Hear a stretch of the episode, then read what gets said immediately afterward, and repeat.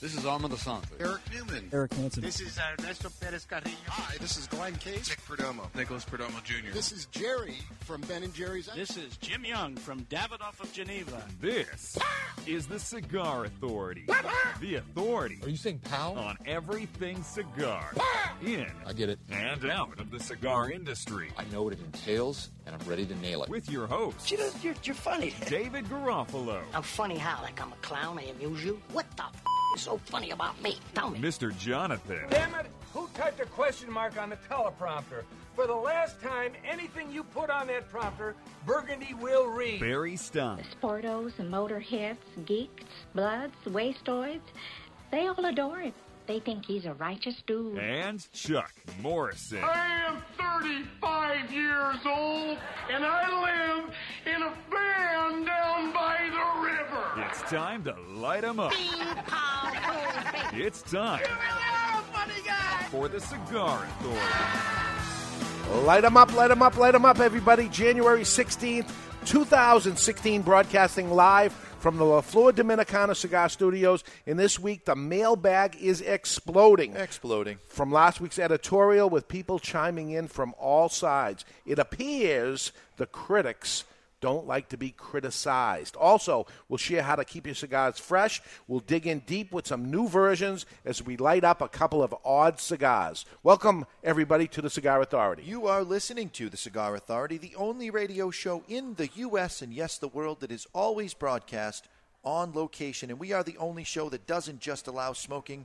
We insist, we demand that you light up along with us. You tune in at thecigarauthority.com where you can watch us live or catch the podcast on demand at any time. Simply find us on iTunes, YouTube, or Podbean where you can set it and forget it. The debonair gentleman Chuck Morrison stopped by this morning on his way to Gillette Stadium, where the Patriots will win a game and move on, is what we're hoping for. But uh, very Well, we- hurt, very we have, injured team. We have mixed feelings about that. yes, we're not feeling. They, we're if not they feeling win, all that. that good. means we lose Chuck. I'm a Patriots fan through and through, but I'm predicting 34-13 Chiefs. Ooh, Somebody stabbed that man. really, that is brutal. That Coming is- from the guy wearing his Patriots jersey. There we go. So I, I uh, you don't know that they, that when the push comes to shove, that's when they play the best, right? That's when they play the best. All right, Lanceros. We're gonna uh, we're gonna smoke everything I hate about a cigar today. Um, first off, I don't like Lanceros. They tend to draw tight. I'm not getting enough uh, inner tobacco of it, more uh, on the outside than the inside. Uh, take that and add Candela. I would hate it even more because I'm not into that uh, grassy Candela type of. Uh, this is the green tobacco, uh, under fermented green tobacco. Add to that a barber pole on top of it, adding Maduro to it, and you have the worst thing I would want in a cigar. And we have Be the- careful there. They're an advertiser. They are. So here it is here, and this is the Asylum 13 Ogre Lancero. Yep. Tell us about this, Barry. Well, the Asylum Ogre line was introduced in 2012, and it's known for its 70 and 80 ring gauge cigars. Last year, brand owner Tom Lazuka convinced Christian Eiroa to make a 7 by 38 despite his disdain for making such a size. The cigar, which retails just for over $8 in 30 count boxes, features a barber pole utilizing a Candela wrapper and a Maduro wrapper over a Nicaraguan binder and fillers. 30 count box of them. This this is going to be around for a long time because this is typically something people buy one at a time. Every once in a while, or something it'll go. And not only do they make this weird thing, they put a lot of cigars in a box on top of it. Yeah. The, the Sell a lot of these, Barry, over in uh, Nashua? No. No. Okay, just So- checking. There was a cigar, 99 Reasons or something. Was that them? 99 problems. Yeah, that was part of the Asylum 13 line, I think it was. The black band with the little white embossing on it. So you basically just described this band right here. All right, yeah, it basically utilized the same Yeah, the band. same- Yeah, because it would help same. if I looked at the band. There we go. But yeah, it was it, the first Lancero that came out was was 99 problems, And there were 99 and of there them were in a box. 99 of them in a box. Okay, and Do we that- still have that any was, of those? But that I don't think we ever had those, or if we did, it was before my time. yeah. Okay.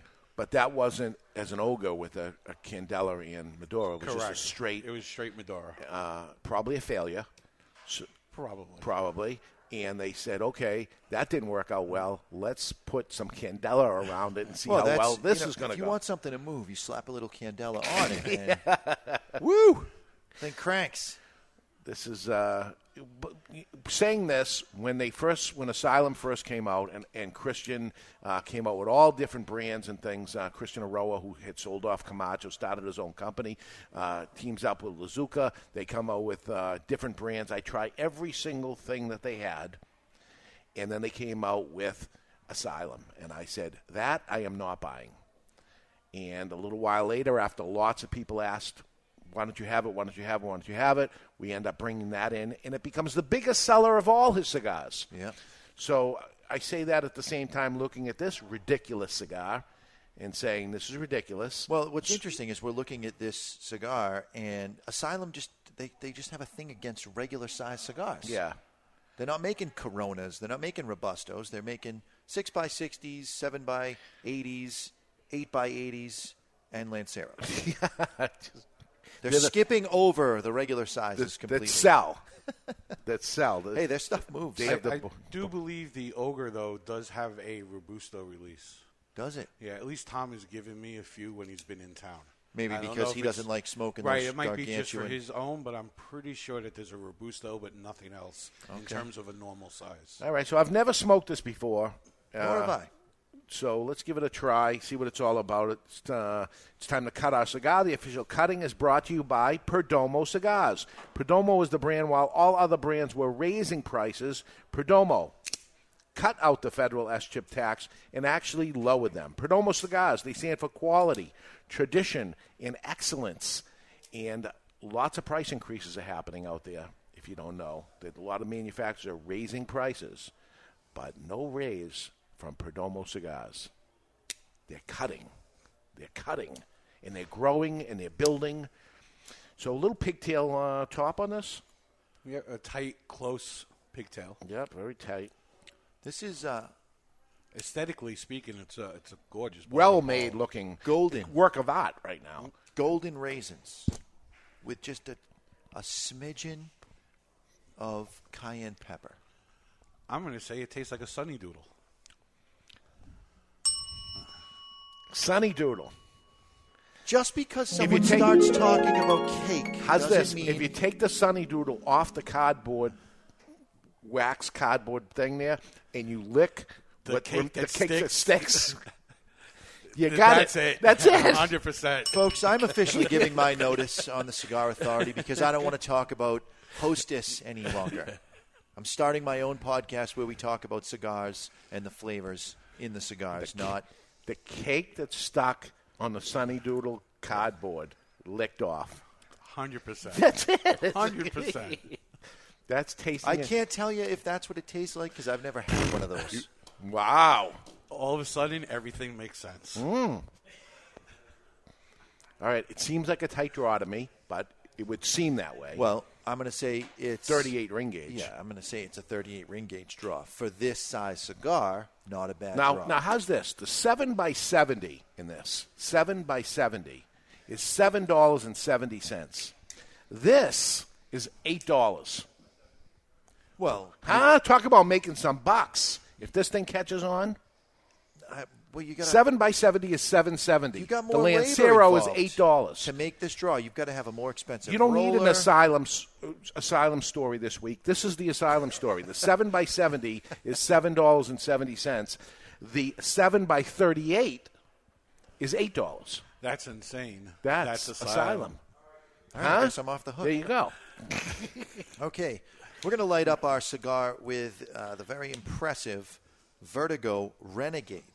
It retails for fourteen ninety nine. It features a onboard flip out bullet punch. Which we could have used on this. We could have. It would have opened it right up. Yeah. We have uh, quad jets, and just like Which regular, we don't need. We don't need on this. One regular, jet would have been fine. This would be great for the regular Asylum seven x seven. Right. Four jets, but we're going to uh, be able to light this thing up in about two seconds. Yeah. The Renegade from Vertigo, fourteen ninety nine. Good draw. Didn't think it was going to be. I like that the foot of the cigar is wrapped with a solid piece of candela around it before the barber coal pole actually begins. Yeah. I like a candela from time to time.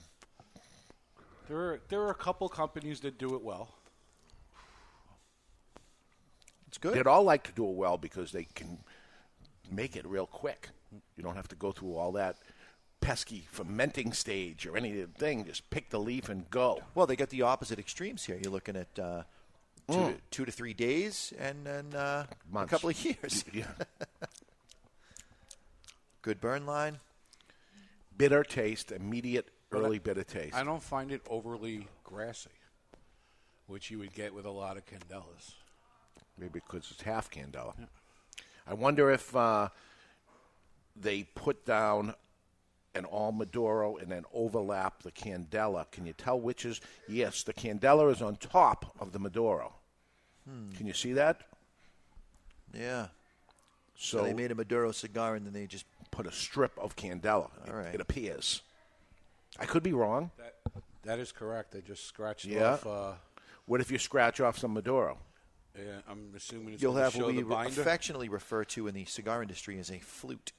No, you may have candela under there if they lay them on top of each other, and you know what I mean. There's two ways of doing this thing. You could put just put a strip around it, but you could lay Maduro and then put a candela over it, overlapping, and then wrap There is candela underneath the on the Maduro. Maduro. So they put both leaves, so you're getting like equal amounts.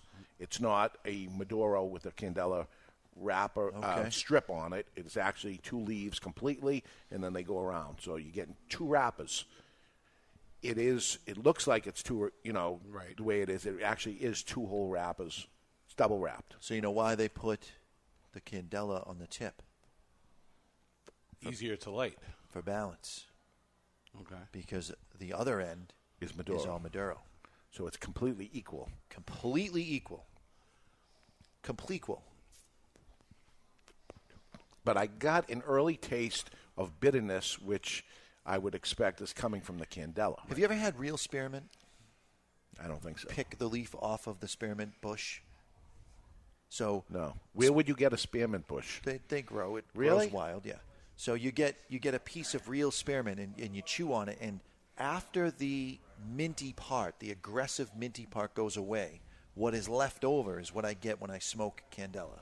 If I were smoking blind, that's what I how I would be able to tell. He He thinks he's cute over there. He because thinks he's cute. He's, he's got the wheels. He's got the stuff there. You want to take over someday? You can just play all Mr. Jonathan stuff. By I'm the good. power of the Cigar Authority, I have the power. Mm. All right, Shira. So this is not part of the Cigar Authority care package, um, and uh, I don't know why. Is Oh, because only- we have five weeks this week. Five Yeah, month. yeah, yeah. Five week month. Five week month. So uh, And we had a last week we doubled up. Yeah. Only uh, twenty spots left in the Cigar Authority care package. Yeah, it's Less about now. 20. I think it's a little less now. Yeah. So we're gonna we're gonna stop at 500. Uh, we have 480 something. Are you in, Steven? All right, he's in. So, uh, to the listeners that are listening and saying this is the first time I ever heard about this care package, it's nineteen ninety nine per month. When you sign up, you're going to be billed nineteen ninety nine every month. We'll ship it out towards the end of the month. Those are four cigars you're going to get that will be smoked during the show.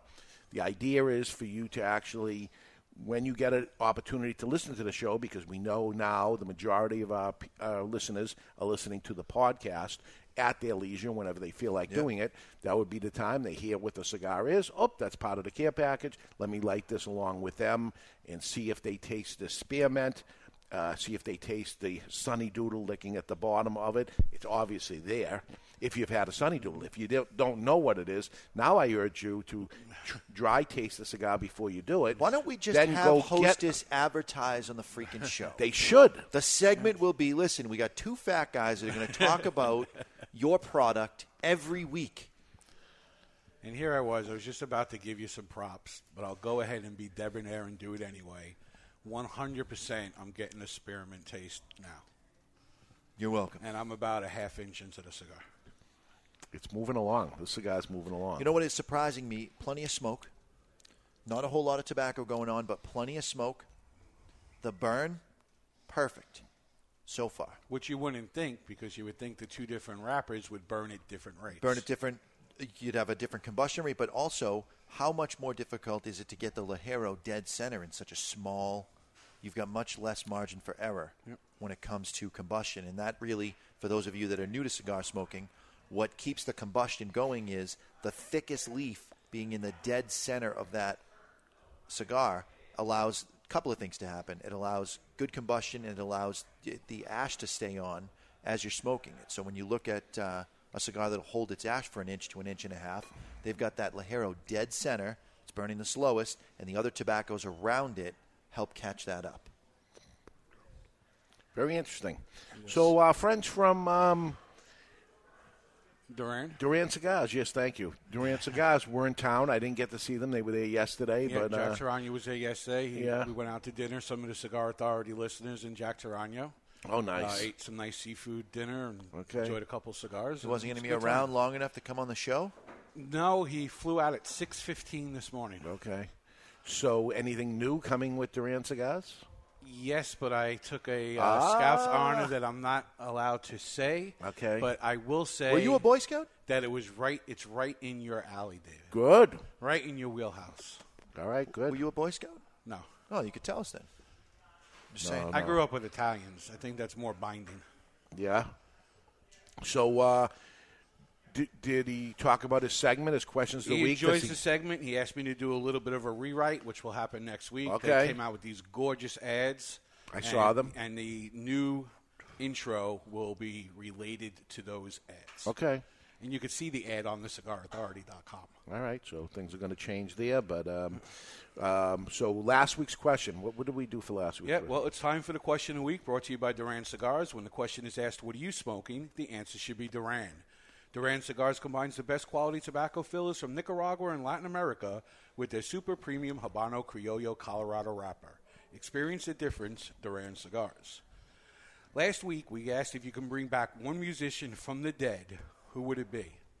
And the results are in, and 22% of you want to see Frank Sinatra one more time. Would that be the number one choice? That was At number 20 one. All right. So Uh, number two was Johnny Cash, and finally at number three was Elvis Presley. wow. There were quite a few write-in votes for Lemmy from Motorhead, who had died the week we posed the question. Yes, yes, I saw. But it wasn't enough to crack the top three. Uh, but John Lennon, no, no, no actually, Michael the Jackson? Least, the least amount of votes. That's who I voted for. Michael was John- Jackson? John no, Lennon. John Lennon. Get out of here. You don't like John Lennon. John Lennon. I was a big Beatles guy Why? because that's when I grew up in the '60s. Ugh. I mean, it, you may as well like NSYNC for crying out loud. It's a boy band. I did find it funny. Two people. John wrote in- Lennon was a boy band. The Beatles was a boy band. John Lennon. I didn't say bring back the Beatles. You I said, said you were a back fan of the Beatles, Yes, and I that's was. why you picked John Lennon. the Beatles were not a boy band. The Beatles were a boy band. Their lyrics They were, were the awful. first boy band. They weren't Well, they all were that. the they weren't all that great at Oh, their crazy. instrumentation. They They, were just okay. The girls went crazy over the Beatles, just like the girls go over One Direction now. In in They- the early they- '60s, right, they they're had not many. the same. uh, No way am I comparing the Beatles to One Direction. You're going to take the Beatles and Revolver and say that they were a boy band in, in the in Revolver or, or Sergeant Pepper They or grew up musically, but when they started, to me, they were the original boy band. Yeah, Just ugh. look at the videos of them performing on Ed Sullivan. All the girls screaming. Jess ain't liking what she's hearing. She's tatted up with all Beatles stuff. But they, they were the, they were the predecessors. There were two write-in votes for Madonna, which I found hysterical. Yeah. So she died, just no one told her. yes. Yeah. Uh, this week, uh, the question is was inspired uh, in a group text from part of our studio audience who wanted to know the average number of cigars a person enjoys per week. And you can put the answer in that you believe what the average that you smoke is. And the question of the week was brought to you by Duran Cigars. And as always, you can vote on the cigarauthority.com just below the Duran advertisement. When the question is asked, what are you smoking? The answer should be Duran Cigars. Experience the difference. When I rewrite it, I'm going to make it shorter. There we go. Make it shorter and easier. I wrote it, so uh, make it the, the way you like to say it. so next week, um, and this stemmed from the editorial, and we'll get we'll get deep into that. It's Uh, as bad, if not worse, than your Cuba debacle. I urge you to stop writing this stuff because you're just making waves out there. I think I can write it, but I just can't read it ever again. But we'll get into that too. But um, the editor of Cigar Journal, Reinhold Winmeyer, Widmeyer, Widmeyer, Sounds close. I've never talked to him before. Uh, I've never met him. I've never talked to him before. And I did get contacted him immediately following, so he's a listener, uh, immediately following uh, the show, asking if he can be on the show. No talk kidding. And still haven't talked to him. So the first time we actually talk will be him saying what he's going to do. And I actually picked them the best. But I'm telling you right now, critics don't like to be criticized. They and we'll get into it. do not. So uh, he wants to say, you got it. Next week, uh, we're going to bring on the editor of Cigar Journal on, see what he has to say, and uh, we'll go from there. So uh, right now, thoughts on the asylum as we go. It started off burning very fast. I thought this was going to go quick. I was a little nervous down. myself. Yeah? It has slowed down. That's a great observation. Uh, like I said earlier, you, I'm producing an awful lot of smoke for such a small Mm-hmm. cigar. Great flavor. I, I what it tastes like to me is they took the regular ogre, and they they just brought it down to a Lancero, I agree. which I think may be easier than going the other direction. Let's say they started at the Lancero and had to try to duplicate this blend up, much more difficult. Does the ogre? I only smoked it one time. Is it this strong? It's not this strong. It's not this potent, right? I'm not Can't finding that, this to be strong yeah, really I at don't all. Find, find this to be medium. Really? That's Uh, back of the throat strength. that could For be me. that could be the Candela.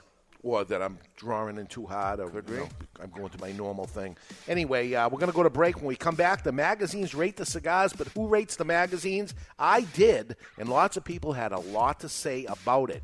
And later, humidors. They keep your cigars from drying out. Drying out, and now the very thing we do to them, set them on fire, they're making it so it doesn't happen. All kinds of humidors. We're going to go through them. You're listening to the Cigar Authority on the United Cigar Radio Network.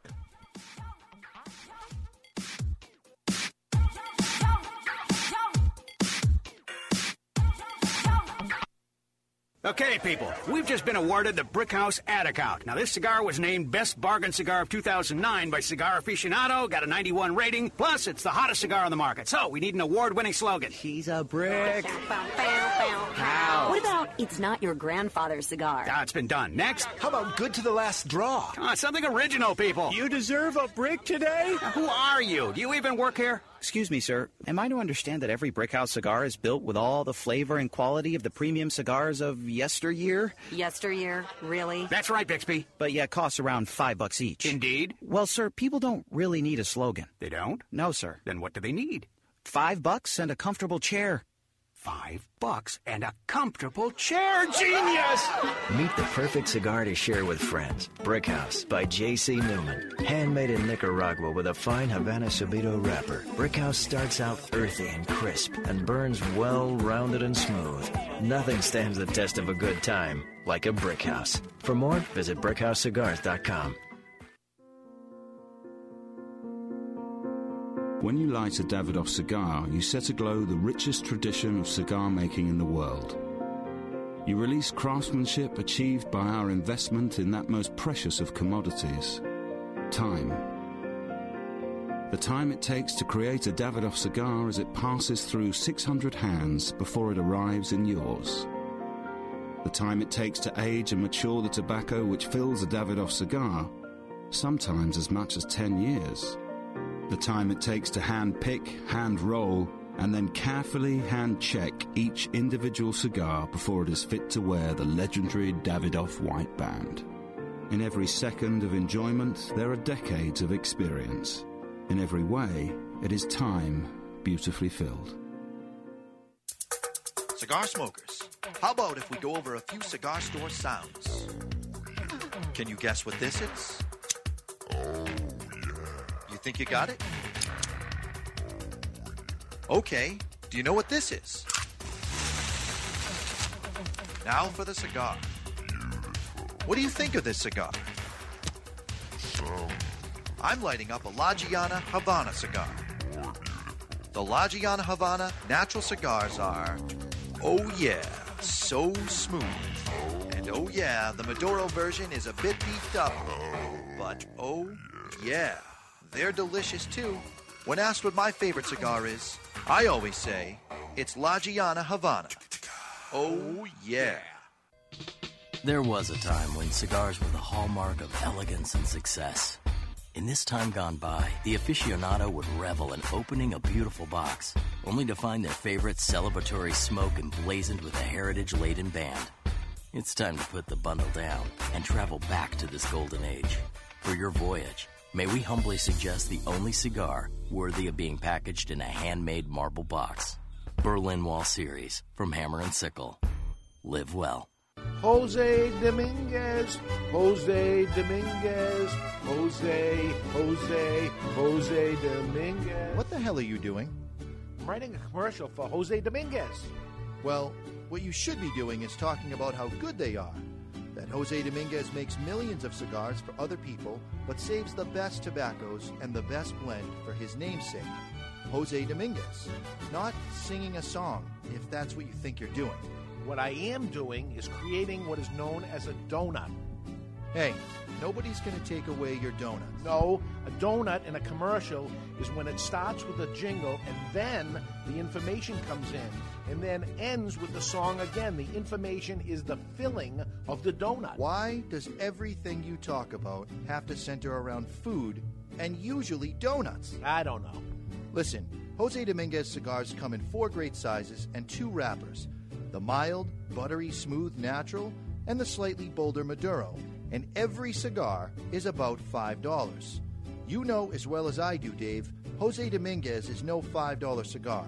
It's worth so much more, it's a sensational value. Okay, here's the end of the donut. You ready? Jose Dominguez. Jose Dominguez. Jose Dominguez. The Cigar Authority. Here we go. We're back live from the Flor Dominicana Cigar Studios. You're listening to the Cigar Authority, a weekly broadcast now about six years running about cigars and the nonsense surrounding them. What are you doing, Barry? I What are you criticized the criticized criticizers, and uh, you guessed it. I got criticized back, but I can take it. Can they take it? We're going to dig into that, read a few of them. Welcome back to the Cigar Authority, everybody. We're enjoying our, or we're smoking our Asylum 13 Ogre Lancero, and I will say, I'm enjoying it. It's very different for me. It's very uh, something different. Now, you mentioned um, the leaf. What, what kind of leaf you said that was? Uh, spearmint. Spearmint. Okay. You know the drink that they get the leaf, and I don't know if it's a spearmint. They Mojito. crush it, That's- mojito. That's uh, regular mint, yep. It's a mojito. Yes. I get that. Effervescent, you know, from the bubbly things Yep. and the and the mint and the drink. It's a mojito. I'm, little- I'm little on, cane rum I'm, in there? I'm on a radio show with Archie Bunker, is what I am. Why do you say that? Change, you change the way words sound. You, you add letters. You take away letters. Would that make you I'm a not meathead? criticizing you. I'm not the meathead. You're the meathead. Come on, I got it. It's, it's It- that. It's uh, a- I'm not. I'm not disagreeing with you. There we go. Interesting. Something I would not pick up. Uh, and now that I'm I'm doing it, maybe uh, every once in a while, have this. There's no doubt what you're smoking. No. Everybody knows what it is. Yeah, you can take the band off. It doesn't matter. yep. You know what it is. So uh, Barry, they uh, they called. They wrote. Uh, you received some calls. Uh, Yeah. they didn't go directly to me. No. but Which is a little a little cowardice, I think. Well- they should have gone directly to the source, call it's him not out cow. They, to his face. They know who to go to. Go ahead. What- Well, aficionado reached out and they, they read the article, and uh, they they knew of the Screw magazine. And one of the guys from Cigar Aficionado told me he would love to track down some of those old magazines. But he said the European Cigar Cult Journal, when it was a cult, used to have high end components in every issue, such as uh, watches. When it went to Cigar Journal, they dropped the watches, according to him. And when Cigar Aficionado, went I don't know to- if they dropped the watches. The watches probably dropped them. Would you not take an advertisement? If somebody, if the watch company wanted to advertise, you think they'd take their watch ad, right? You would think so, unless they wanted to change the feel of the magazine. I wonder if, uh, like, if some low end, if if um, the Prius wanted to advertise in Cigar Aficionado. Would Cigar Aficionado say, no way, we're not taking your money, we want I'm Cadillac? su- or I'm sure I'll find out during Really? the week. I wonder. you know, d- d- does is it? You know, Do you have to be a certain caliber of product in order to be allowed to advertise? In very Cigar interesting. Aficionado? Very interesting. So, and according to them, when Cigar Aficionado went to Cigar Aficionado, the proportion of lifestyle to cigar content never changed, but the perception of the readers did. He said if you have any old issues from the uh, mid to late 90s, uh, you could do a comparison and see that it's still the same I have according them all. to them. I have every issue. But they did thank you for giving them credit to bringing new life into the industry. Uh, I think that before Absolutely CA, true. the industry had no face, no voice. True. And from what I hear, the RTDAs of the 80s were very, very grim. I remember when they showed up at the at the RTDA, which is now the IPCPR, and they um, brought in um, Rush Limbaugh. They would do the breakfast meeting. And they would give the stats of what's happening in the industry. They were fantastic uh, breakfast. It was better than the IPC, uh, the at the time RTDA breakfast that they have and bring in a celebrity, they would there would be two. There would be the IPCPR one or RTDA one, and there would be the Cigar Aficionado breakfast. And they would bring celebrities in. They would give stats, information, rah rah rah. They would get everybody charged up, and then go in and it, we would buy, and it, it was fantastic. The last one they ever did was in 1996 or 97 um, and they they showed all the stats of the numbers were going through the roof.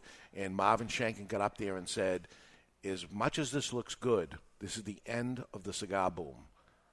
It cannot sustain itself. It's over as of right now." And everybody's looking, "What the heck are you talking about?" He goes, "Be careful. The thing is going to crash and burn. Today's the day." And everybody walked out of there like zombies of what the hell's going on. And he was hundred percent right. It was the day. He actually called it. It was like talking about a stock the day, oh, that's as far as it's going to go. He picked the day the stock was going to drop. He did it. It's true. Awesome. Then we also heard from one of the photographers from Cigar Press who said a couple of his cover pieces have been assessed by experts in the cigar industry and that he took offense to his work being considered classless, tasteless, and juvenile. This but the is- issue wasn't the photography. What is the Cigar Press is a cartoon of a kid grabbing his crotch with his baseball hat backwards, grabbing his crotch on the cover. Who is, is, the is expert that in the cigar industry that is an expert also in cigar magazine cover art? I don't know. Which May- one is it? Maybe Manny. I look in the audience and Frank's got his hat on backwards, holding his crotch. and classless. Classless. That's and he knows it. And I believe some of the other people we heard from Jonathan has in the mailbags. Yeah, yeah, yeah. I So- certainly do. All right, so gi- give me some negative. All right, we got uh, our good friend Eric Calvino from Cigar Snob. He's obviously a writer because he wrote a book. Oh, he's he's very good, and I, Very I good. say that that they're much much better than me. Um, I can't, much much. Eric, I'm sorry, I can't read the whole thing. I- We, we Yeah, just give me a little- give me a little idea Uh, this is Eric from Cigar Snob Magazine. First off, thank you for including our publication in your roundup. I welcome this sort of analysis of our work. After all, we strive to make the best cigar magazine possible. interrupt you for one second. He is a great writer because I did read this before, and he starts off with a little praise and nice, slams you, and then and then at the end of it makes it all better at the end. Very very good, very Uh, good. I must say, I was a little surprised that you consider our covers sometimes juvenile. No, Uh, oh that was my mistake. That originally it had said that instead of um, It was it said a- snob instead of um, Got through our editors. yeah. Yeah, are all fixed. Yes. Uh, we hire fashion models and a team of photographers, stylists, and makeup artists. That Yeah, do you don't the have to read that. My mistake. Okay. Yeah, our mistake. All fixed. Thank you once again for mentioning us in your column. No, but no, his his thing was that in there it says um, we don't have cover to cover women Yep. throughout there. Out of the 124 to 136 pages in a typical copy of Cigar Snob magazine, you will find that between 12 and 22 are dedicated to our model photo shoots. Tw- 9 to 12 are dedicated to cigar ratings, which we take very seriously. 18 to 28 are dedicated to other cigar related editorials. Okay, so here's the number. So you got 18 that has to do with cigars. Never mind the ratings part of Right. it; it's ratings. You got 18 about cigars and 22 with pictures of pretty girls. Up to 24, correct. 22 to 24. So the majority is not talking about cigars; it's showing pictures, which is the point. The, the point I'm making, and you have actually uh, Yeah. I actually got held admitted it. for in text saying, "How could I allow you to publish that article?" Because you- hello, you're my boss. Yeah, yeah. and that our Yeah. friendship, I can no longer count on him as Oh, a friend. listen! Don't blame Barry for what I do because I do what I want to do, and that's why I own the own the joint because uh, I don't want somebody telling me what to do. I tell him what to do, but uh, he does some things I don't like either. But Yeah, and then Seth Geist ch- chimed in, chump that he is, who the second you hired me was sending emails that you should fire me. So Seth is worried about his own website and not worry about our website. Just saying. well, just say say say what you got to say. Following message was submitted through the Contact Us page of thecigarauthority.com, and Sean writes, I love Dave's editorials. Thank you. But please, for all things that are holy, stop reading them on the I air. know you're 100% right, Sean. I can take the criticism, constructive criticism. I can't read.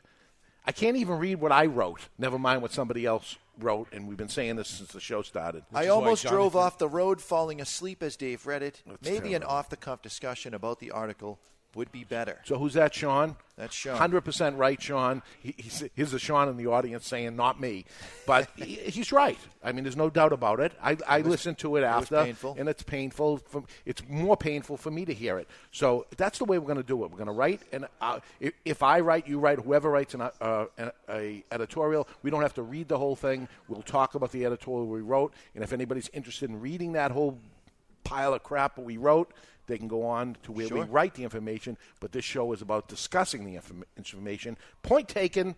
That's what we're going to do. He's right. I'm wrong. Go ahead. All right. This is uh, under the heading Constructive Criticism and was also submitted through the Contact Us page of thecigarauthority.com. Dear Dave. Yes. Really? You're going to rate the guys that do the rating? Have you nothing better to do or talk about? This industry is rich with history, traditions, and some of the biggest personalities I've ever had the privilege of sharing a smoke with. Uh, with all of your knowledge and experience, you choose to write this puff piece, which was way Puff. too long. Puff. And agonizing to hear you read live on the air. So that's There strike two right strike there. two. I gotcha. You're Uh, right too. But puff piece that was far from puff. And uh, yes, I am. I am rating them because everybody's rating cigars right now. The top twenty-five. All this. It came in a perfect time. I thought anyway. But I'm hearing you. Go He's ahead. got a little nugget for you. All right.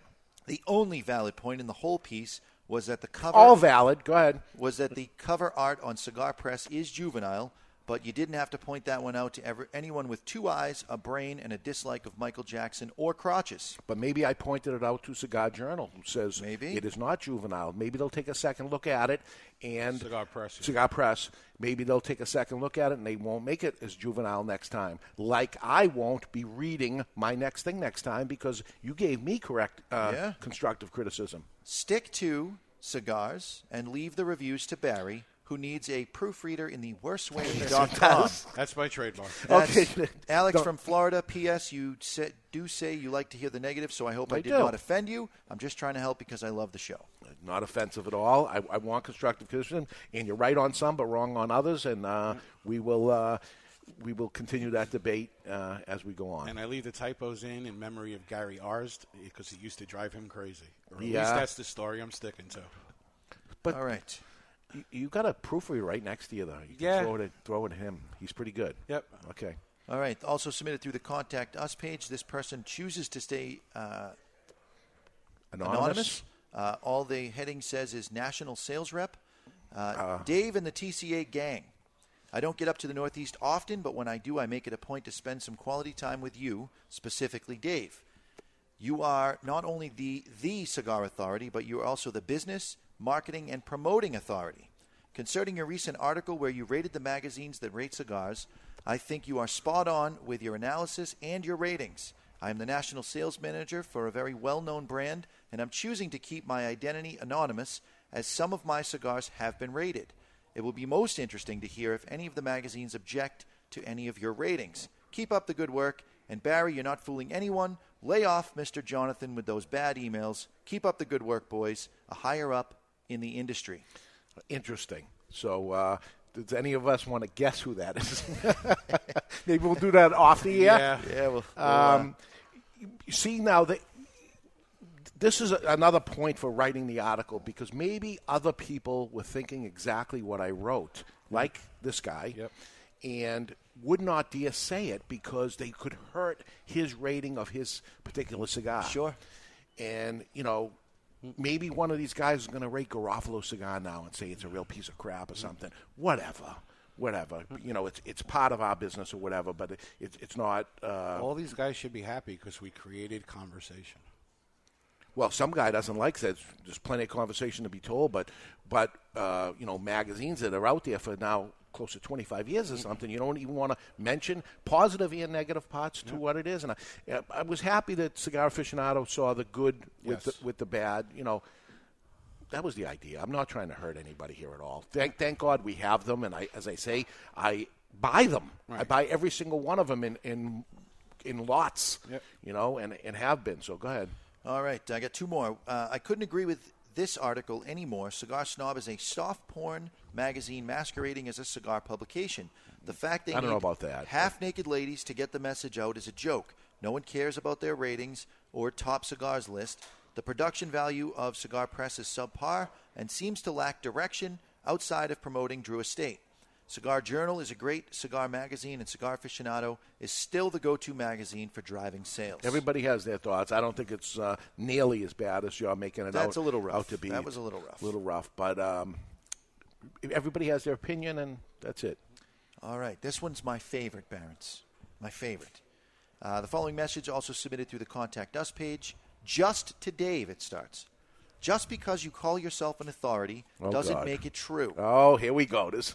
it's like you are one of those kids that was bullied in school and now you're taking it out on everyone and everything that is important to people. Wow, does It's- that come across that bad? Instead of trying to always blow everyone's mind with how much information you think you know, why don't you try learning about cigars and the nonsense surrounding them? Kyle You're listening from Texas. You're listening, though. I'll tell you that. You're listening to it. Um, I, I don't know everything about cigars by any means. Thirty years in the business, I know a lot, and that's why I end up doing the show. And you're getting my opinions as an opinionated show, what it is. And what I'm not going to do is say something's great because it ain't. Right. You know, just because you know somebody comes out with a cigar and he had a great cigar before, and the next one isn't great or anything. You know why? Because I don't um, get money from them. I give them money. I'm the buyer. I'm the one that buys the cigars and lots of them, millions of dollars worth of cigars every single year. So, uh, not quite the Consumer Reports is Cigar Aficionado, but uh, is is the Cigar Authority. Uh, we're not Consumer Reports because we do have advertisers on the show also. But believe me, we spend lots more money than we take in from every single sponsor and everything like that. So it, it's going to be as clean as as possible. Is what I'm trying to do here. So. Uh, Anyway, you got more. Let, let's uh, take a break from listening to that crap. And um, while you're enjoying life to its fullest, let's be more gentlemanlike. How should you be talking to a radio show? no, how to be more gentlemanlike and more debonair is gentleman Chuck Morrison. Do you need a gentleman? Gentleman. I'm a gentleman. You need a gentleman? you wouldn't want to call me gentleman. Ladies, fasten your seatbelts, switch on your electronic devices, and pump up the volume. You need a gentleman? And this is The Gentleman's Way. It's brought to you by Debonair Cigars and Rum. Debonair Cigars provide its clients with suspension of reality. Time spent smoking a Debonair can never be subtracted from one's life. Today, gentlemen, how to treat an opposing team's fan at the game. First off, here, don't heckle another team's fans. Just for the sake of heckling. Heckling is lame to begin with, but heckling without reason, unfound. Now, did the opposing team's quarterback run into the butt of one of his offensive linemen, thereby causing a fumble? Okay, then, heckle away. Number two here, don't rub victories into your neighbor's face. Be a gracious victor. Listen, act like you've been there before. Number three here, guys, be cautious of nearby kids and families. If there are any kids or families nearby, please hold back from the profanities and curse words. After all, you're a gentleman, act like one, and show some respect. Last up here, guys, if the other team is winning and an opposing fan is giving you grief, simply smile, comment that your team can't win them all, and then remind them, but they usually do. That's the gentleman's way. It's brought to you by Debonair Cigars and Rum. The question always is, gentlemen, are you debonair enough? Chuck was kind enough to record that after the show last week for us, knowing he Oh, wasn't going to that's why I heard it before. I'm like, I definitely heard this before, but he recorded it in front of me. right in front of us and Eric yeah. Hansen, Jonathan, myself. I knew I heard it before, but you guys didn't hear that before. Yeah, yeah, yeah. I was okay. trying to tell you. All right. Jumping the ship again here. so uh, this is the Asylum 13. He's an advertiser. You know, I'm thinking as this is going on, I kind of beat him up before I even lit the cigar. How fair is that? You, An pro- adverti- you profiled based upon the size. That's it. With a, and the color of the wrapper. with size and color. That makes me what? Prejudice. Prejudice. I guess so. I'm prejudiced on size and color of cigars. Size Uh, doesn't matter. At least that's what my fiance tells me. it, it, the thing about this is it, it would I would never go into a store and buy this particular cigar for all the reasons I mentioned. You know, it's it's a barber pole, so it's a little hokey, it's candela, and it's going to be bitter, and it's got bitter qualities to it. There's a little bitterness that's Sure. in here. Um, Offset quite a bit by the offset by the Maduro. The Maduro, yeah. so It's- not bad. A little yin and yang happening here, um, but it's better than I thought it was going to be. I agree. This That- this that- cigar is what makes the, the flavors in this cigar is what makes lemonade work because you have a little bit of the sour and you got the sweet going on, and it's lemonade. So this would more be like an Arnold Palmer. Yes. It's got a little bit Lemonade, of the lemonade and a little ice. bit of the iced tea. There we go. go. But we go. I, I- I'm still kind of right on with that drink, the mojito. Yes, you know what? The more I'm, the more I'm The mo- smoking it, thinking about Especially on the finish. There's definitely a mojito-like quality on the finish. When I went to Cuba, right as soon as I got there, I put my bags away, went into the store, bought a handful of cigars, went on the roof deck where the pool was there, ordered a mojito, and lit the cigar. I was in heaven at that point. You ordered a mojito. Mojito. I've never seen you order mojito before. I, I was in the place. Is that what you're supposed to get? Yeah, one in Cuba, rum and coke or mojito. Well, mojito's more of a South American thing, I believe. Yeah. See, I was confused what to do, so I did the mojito. Then I mm. did the rum and coke, which had a name to it. Yes. It wasn't just rum and coke. I forget. But it was rum and coke, but it had a name. Mm. And did that, and then the local beer, mm. and cigar after cigar after cigar. Made some friends. Oh, you smoking cigar? He has one because I bought extra ones because Yeah. I was very debonair why you to do do it. it just in case. So uh, I'll be going uh, at the end of February to the Habanos Festival, invited by them. Talk badly about them, and then invited by them because it I'm was a little construct. it was constructive criticism. I'm, I'm You know, I'm concerned gonna- about whether or not you're coming back. Yeah, uh, you know, I had dinner with I'm- somebody last night, and he thinks it was a ploy to get you back there so they could show you what aging is really about. Really? So you want you want this? You want this? You don't want this. You don't, You want don't any want of this. of this. And you know, don't pay the ransom. You let me stay there, right? You don't pay any ransom. They Never. call you up. You say, "Forget it. Keep him." Glad he's gone. By the way, rum and coke is uh, Cuba, uh, Cuba, Cuba Libre. Yeah, Cuba Libre. Libre. Yep, yep. Yeah, One yeah, of yeah. those. Yeah.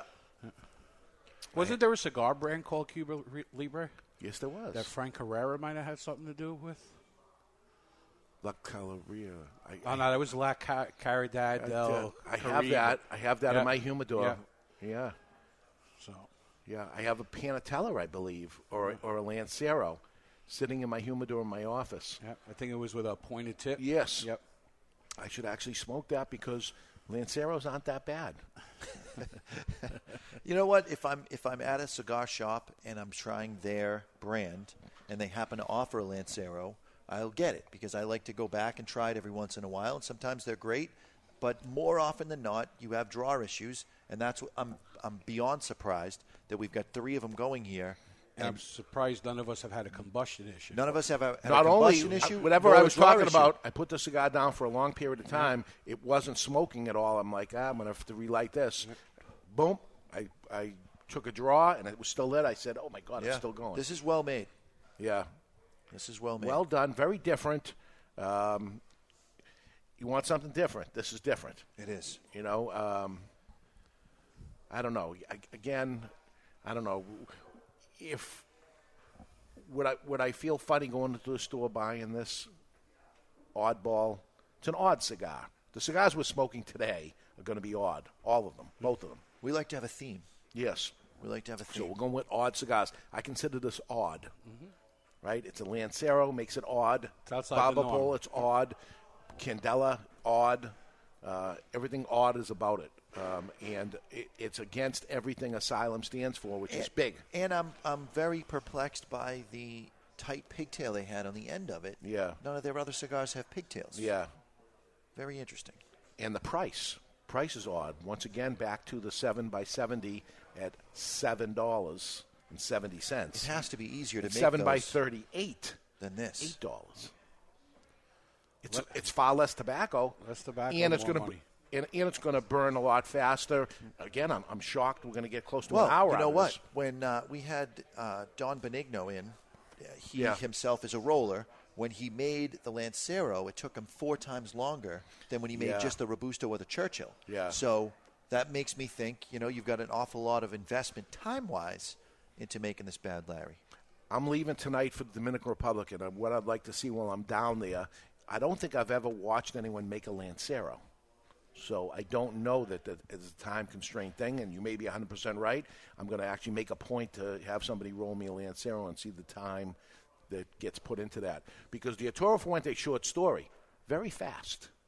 Very fast, they make that cigar. Amazingly. It's know, not you- all that thin, though. I mean, the no, bulbous but part it's of it. small. Yeah. It's a shapely cigar. You would think that that, that took, takes a long time to make, and I was shocked how uh, quick that cigar was made. And most of the sizing comes out of the mold. Yeah. Where Yeah. a Lancero has to be rolled small to begin with to fit into the mold. I would think you would need more delicate fingers to roll a Lancero. Yeah, I'm going to definitely make a point to uh, to Well, wa- and watch it's, that. it's done. not like you have a whole lot of surface area on the inside or draw area on the Right. inside, so you could run that. This is why you have draw issues. You got an inexperienced roller that accidentally puts too much tobacco, and you put it in the mold, it mushes that airway down, and now you're restricted to just one or two channels. So far, all three of us, we're three for three right now. Perfect amount of tobacco. It's firm, but there's a good draw. Very interesting. All right, tell me some more interesting uh, bad right, things got- about myself. I got one more. This is this includes all of us. Okay. Uh, this is our good friend uh, from the Great White North, Rudy from Canada, submitting it through the contact us page. Gentlemen, I hope you're able to read this on the air because it is a direct response to all the miserable whiners who feel the show would be better off without a certain person. Ah, he loves you. He loves me. He could be talking about Barry. We All don't right. know yet. Your number one fan. It's bad enough we haven't seen Tommy Grella on the show for a few years, Ah, and it would I'll be say. great to see him on again. We'll get him on sometime. He was Uh, here this week. Maybe with a food segment or something. Yeah. Uh, but the show would be incomplete without everyone who is currently on when there is a full roster. Absolutely. Dave, the retail expert who knows the industry thoroughly and schools us all on a weekly basis, he's Hannibal, not Lecter. Uh, Mr. Jonathan, the guy with the crazy palate who introduces unique tasting notes that no one would have thought of, uh, that many agree with, including a previously mentioned professional chef who said his palate was excellent, which is a true story. Uh, he is also the comic relief without whom the show would probably take itself way too seriously at times. He is Howling Mad Murdock.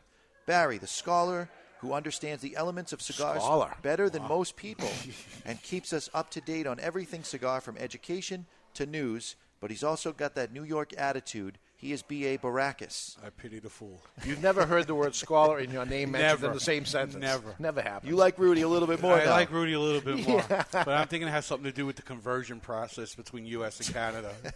Chuck, the gentleman who keeps us focused and reminds us to stay debonair as we can be so our society doesn't revert to cave society. He is Faceman. Ladies and gentlemen, you have your A team. Without all of these people, the show would definitely survive, but be not as good. Uh, but with all of them, it's great. We see that when even one person is missing, yes, in my opinion, not a fact, but some people treat their opinions as fact. And you can read it that way. Keep up the great work. Rudy from Canada. The way I look at it is if we all went to jail, Dave would be running the cigarette rocket. Yeah. Chuck would be somebody's. Yeah. and you'd be the Jonathan muscle? would be the guy most likely to be shanked. Yeah. And and then you have me who spend the most time in solitary. It's an interesting group for sure. It is what the you go into any cigar lounge in the country, go into your local cigar lounge. This is what you have a mixture of. Mm-hmm. We would never be friends with each other and know each other if it wasn't for cigars. Wouldn't happen. Hundred percent different backgrounds, Yeah, different ages. Wouldn't happen, and that's what happens in, in a cigar store. That guys end up hanging out and they show up at the same time at uh, each week and stuff, and how and they know a little about each other now because they learned a little something. It's the the beauty of the industry. It- when we originally started putting this thing together, that was the idea of it. Remember Yeah. bringing on customers and things like that. Uh, the problem was they, they got a little tight lipped and got they weren't them Stage themselves. fright, yep. Yeah, a little stage fright, and that's why it didn't work out there. But you know, this is you want to know who I am. This is who I am always, and this is who you are, and this is who. There's no trying to play somebody else out. Jonathan, he's playing this character. This is how he's been on this character since I've known him. This is the character. I don't know if that's a good thing or a no, bad thing. it's who it is. Learn to love it. You know, love the one you're with. Love the one you're with. There we go. So, all right, give us something else. You got anything else? That's all I have uh, All right. for good and bad as far as uh, this particular segment goes. All right, so that's the stuff on uh, why are we good, why are we bad. Uh, we we do criticize cigars. That's part of our job to criticize cigars and things that happen in the industry. That's Yeah. uh, what we are here for, right? That's the idea of the show, and to give you little elements of things. And there's more important things to talk about. Well, we did over 300 episodes, two hours of each one. We're talking about cigars, and the question was when we were forming this thing: is are we going to be able to talk about cigars for two hours? Never, let alone 600 hours. 600 Listen, hours. some weeks are easier than others, but I Yeah. feel like we are a solid representation, and it is we're a safe place for someone to bring on a new cigar and not get completely destroyed. Uh, I know for myself, I wouldn't be. Because all cigars are good. If we did this show in the 90s, in the early 90s, Yeah. cigars were terrible. During the cigar boom, they were horrible. And the show would be very, very, very different. As a buyer of cigars, and you did it for years and years, the problem was not, is the cigar any good? They were, they're all good. Right. Just picking the right things for the right price for the right thing. As I'm saying, geez, an $8 Lancero, maybe there's going to be a reason, and I don't know that reason yet, the workmanship. I'm going to find out that reason because I'm interested in why would you price this uh, to that degree. But uh, not only trying to uh, have something to talk about, but digging deep into it and talking a little deeper than maybe you would. Do you think that the scarcity of this cigar plays into the price at all? Is That it scarcity? Um, I believe it was a limited edition. Oh, really? It's not I something that you can just order all the time. Right. So uh, demand is going to push the, the price up Yeah. right off the bat. I'm not 100% on that, more like 95. And let's face it, I'm not buying a six dollar Lancero. If it's based on just the weight of the tobacco in it, myself, I wouldn't waste my time on a six dollar Lancero. You get up closer to the ten dollar range, now it piques my interest. That's me. Wow, that's interesting. That's so if me. it's too low price, you're not interested. I'm not interested at all. Ah, I went, there's a good question. If a cigar is uh, low price, does it give you less Listen, I? I love Azan, but I, if I was a customer at four dollars and change, I would never try it. It's price too low. It's too inexpensive. But I'm glad I did smoke it because it is in my regular rotation. It's a great cigar. And that's what and that's what the crit- critics are there for to tell you that ten dollar bottle of wine that's really great, or that five dollar under cigar that's really great. Then maybe you wouldn't have, and maybe you would have. Do you listen to the Cigar Authority and you hear us talk about a cigar and it piques your interest to actually buy that cigar because I'll- you heard that from us? I'll say before I started reviewing cigars and looking to smoke everything, I was a bit of a price stomp. Price dictated what I was going to try.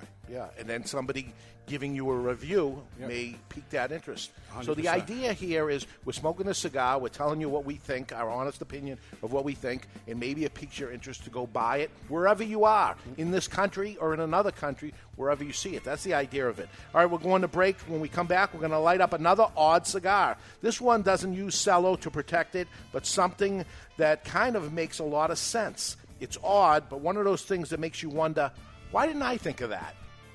and humidors.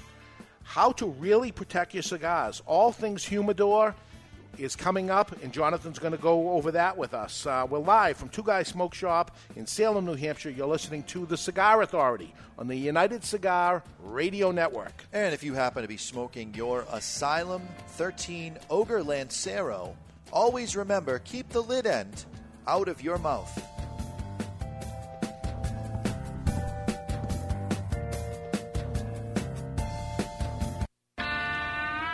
Truly bold cigars like a good story. Perfectly crafted throughout, and you never want it to end. Take it from Rob Weiss, member of Camacho's Board of the Bold and the creator of the award winning TV series Entourage. The Camacho Corojo is hand built from authentic Corojo seeds, built for the expert palate and fine tuned for maximum flavor impact, consistency, and quality. In a world where the success of a cigar brand is recognized by its flavor, comes two that go head to head.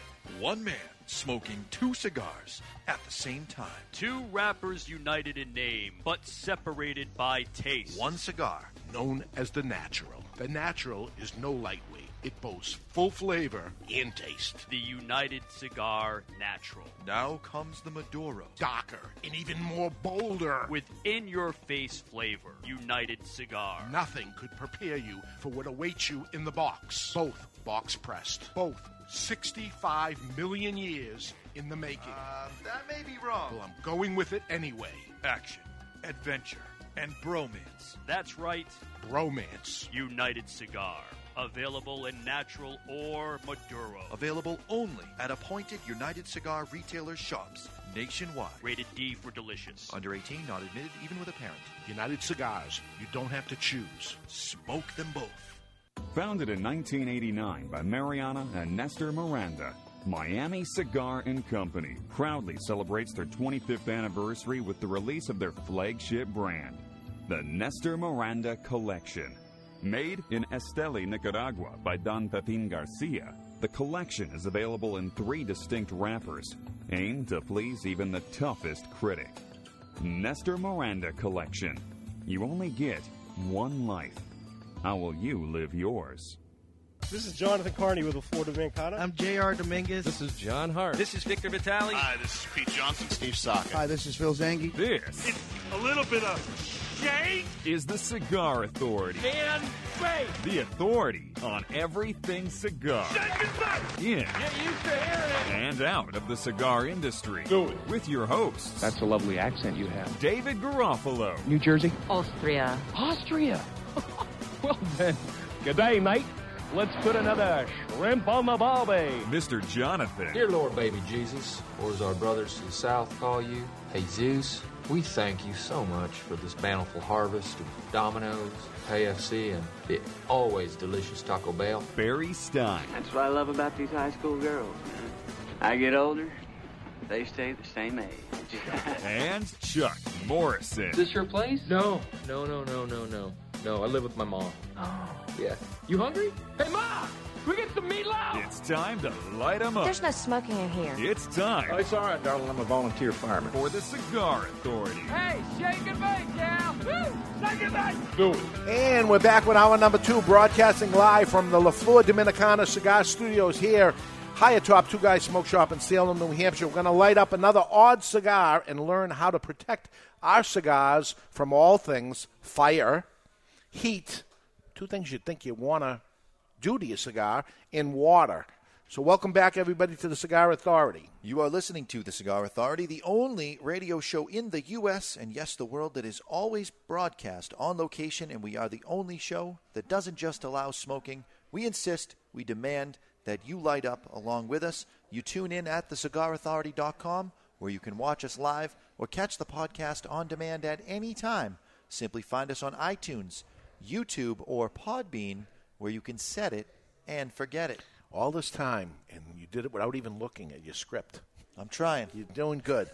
so go on iTunes, Podbean, set it and forget it, so it automatically downloads. That's what you want to do. We want more downloads. We were 1.2 million or something last year, and um, we had uh, somebody asking for uh, us to double that. Was Chuck? he would like to reach the two million mark per year or more. That's stretching it. Well, if they set it and forget it, It's our goal. so set it and forget it would be the key there. So download it twice. Here's a cigar we've we've had for quite a while. I don't think we've ever actually smoked this on the cigar on the show, and it's the oddest looking cigar that's there. Uh, the, probably the ugliest looking cigar I've ever seen in my life, uh, but it's so unique and. It will it will start off ugly and it will become so beautiful, and you'll see why in a second. This is Leaf by Oscar. This is the Sumatra version, um, and they make uh, Barry at Connecticut and Maduro and Corojo. yeah. Tell me a little about it. Well, I can only imagine the look on the face at the factory when Jim Robinson, known as Island Jim, said, Let's make a cigar, but instead of cello, let's put the cigar in a tobacco leaf.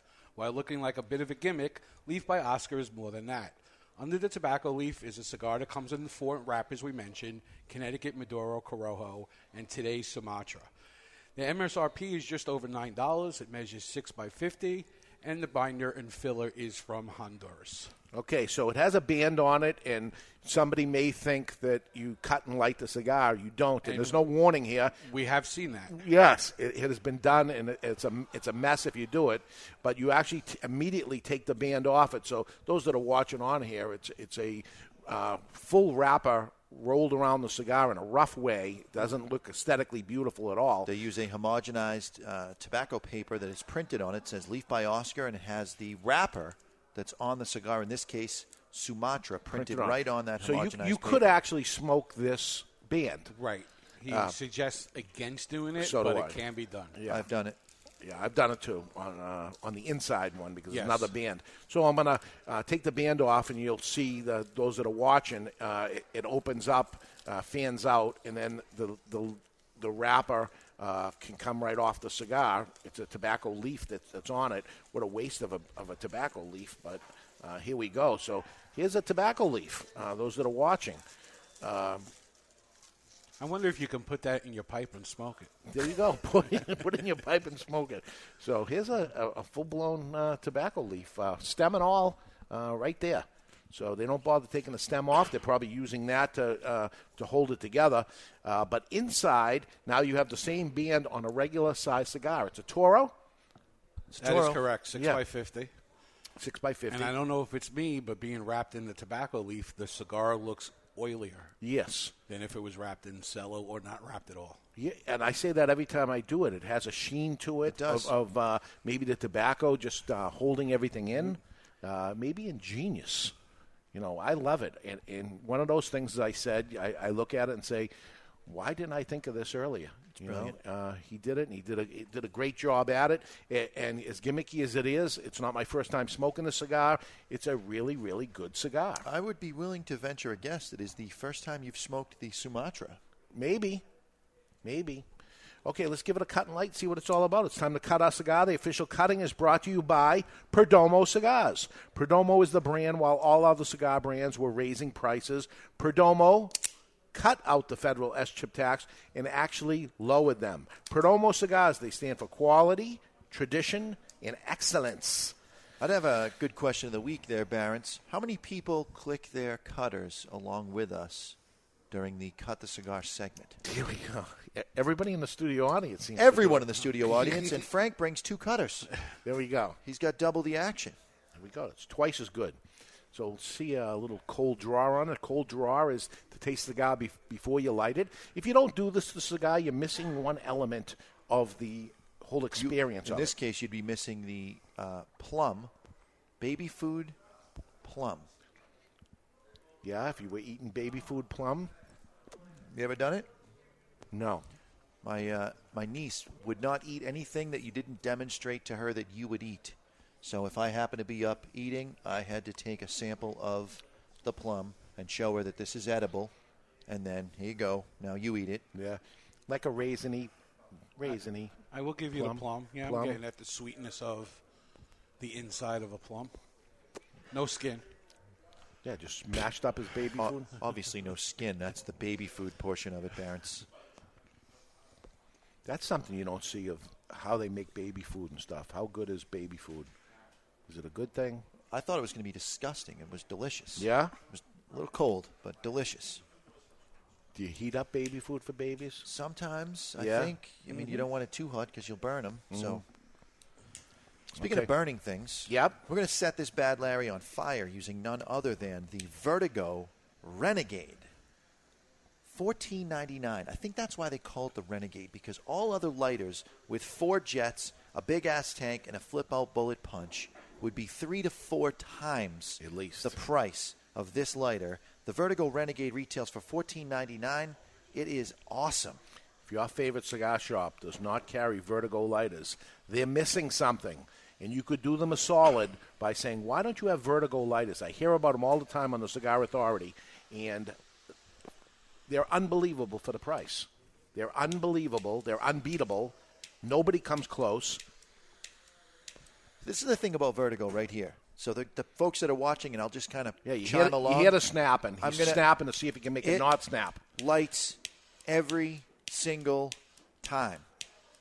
No other company lights every single time. That's 20 for 20 right there. you wouldn't have to do it. But they they explained to me that these slits that are in here on the uh, base of it, they're for air Airflow, intake. Yeah, yeah. for air intake, so that it lights every time. And it's on both sides, so if you're light right-handed or left-handed, it doesn't matter. One hand could cover one side of the jets, and it still lights up every time. They got it all going on. Not 60% of the time it lights every time. 100% metal of the time. body.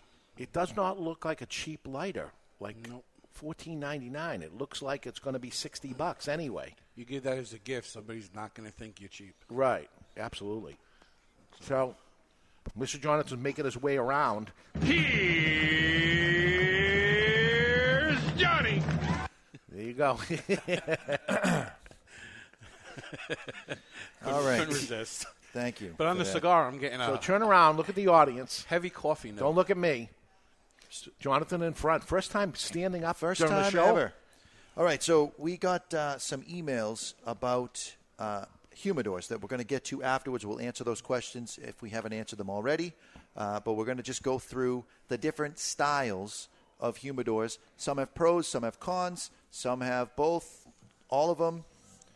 So we're going to start things off with what would be the top of the line, Davidoff. It's top of the line for a couple of reasons. Number one being Zino Davidoff being the inventor of the desktop humidor. Now, Zino believed that his cigars, Davidoff cigars, were perfect right as they were. So he wanted nothing to change the flavor of the cigars except for perhaps time. So all of Davidoff humidors are sealed on the inside, number one, and number two, none of the Davidoff humidors feature cedar of any kind because cedar is very aromatic. So that would impart a, cedary flavor to the cigars. And if he wanted cedar flavor, he would have aged his cigars in a cedar room, but he doesn't do that. He, I guess, didn't like the taste of cedar. So, Davidoff has the one of the few two-way systems on their humidors that allow for humidity to come and go inside that box. If you were to open up a Davidoff humidor, say uh, while someone's taking a shower and you've got 90% humidity, and you lock 90% humidity inside the humidor, the humidification element is going to draw that moisture out of that box and bring you down to where you should be, hovering around 70%. So I know what you're asking. You're thinking. You're saying I should buy one of these Davidoff humidifiers because I don't want to spend the two thousand dollars for this humidor. So I would just want to buy the humidifier. You can't. It only comes within the Davidoff humidor. And what happens is, and this is someone asking a question that I'll get to after, when you buy a Davidoff humidor, that humidification device will last you about five years. You go into the tobacconist that you purchased a humidor from and ask them to order from Davidoff your replacement. But you can't just take the replacement and go home. You must turn in the old humidifier and exchange it while you're purchasing the new one so that they can make sure that this is really a person that owned a Davidoff humidor. Now, you're saying last five years. This humidor, this is my humidor from my desk in my office, and I've had this for 10 years. And I have the same humidifier that's in there. It's never let me down. Um, one of the elements, things that I like about that is I actually put the date when I refill the Well, water that's that's the next thing I was Okay. getting to. So there's, as David was alluding to, you've got your uh, actual date of the month, so one through thirty-one, and then one through twelve on another wheel, two wheels. So you can say, okay, I filled this on January, which would be number one. It looks like, David, you filled this on January 11th. And then every month you come back and you check it, check your humidity, and then refill it if needed, and then change the date on it. Now, uh, you notice what's not inside that humidor is a gauge telling me what the humidity is. And I used to have it, and it took up some space that was in there. And after years of having it, I took the, the gauge out because it was always perfect. Correct. So I don't need a gauge in there because it's doing the gauge work for me. Davidoff has sets you up with lots of dividers. Again, it's important to the folks at Davidoff that your cigars stay exactly as they are when you purchase them, and in their case, hopefully you're buying Davidoff cigars. So let's say you've got Davidoff Maduro, you could put it in one segment, and then you've got Davidoff Special T that goes in another segment, and Special R in another segment. So you can segment your humidor as little or as much as you like.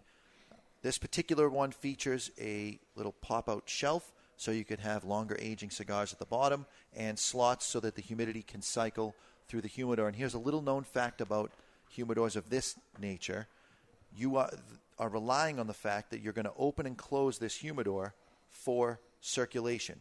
You're not going to, and again, this is why they've got the date on there, you're not going to leave this closed for years and years and years because you'll just have humidity pockets in one area. There's no fans, it's a passive system. So it is relying on the fact that every time you open it, you create a rush of air to send humidity down and pull humidity up from the bottom. Davidoff humidors typically start somewhere around $1,800 and they go up from there depending on size. So that's your desktop humidor. Uh, if you don't have a Davidoff one and your humidor is not uh, is not sealed on the inside, you could seal it yourself using a water-based polyurethane. Uh, it takes three or four days before that completely dries and there's no smell in it whatsoever, and then you'd have it sealed. If it's unsealed, you have to season desktop humidors. You take a cloth, a clean cloth with a little distilled water, wipe the inside down, close it for a couple of hours, and there's a couple of theories on this. I always do mine for a couple of hours. Some people say you let it rest for a day or so. I'm impatient. I find a couple of hours works, and then you can load it up with cigars, and now the wood in your humidor won't be competing with the cigars for humidity. Uh, in this particular case, Davidoff's humidification system recommends you use distilled water, not PG solution. If you're using beads or the little crushed up crystals, PG solution is the way to go because that's a less fancy humidification element. It will only allow humidity to be released if it drops below 70%. You got a 50 50 mix of propylene glycol and distilled water there. Am I missing anything, David? Nope. Great job. All right. Make sure I got everything. Oh, one other thing about wooden humidors the seal itself is breathable.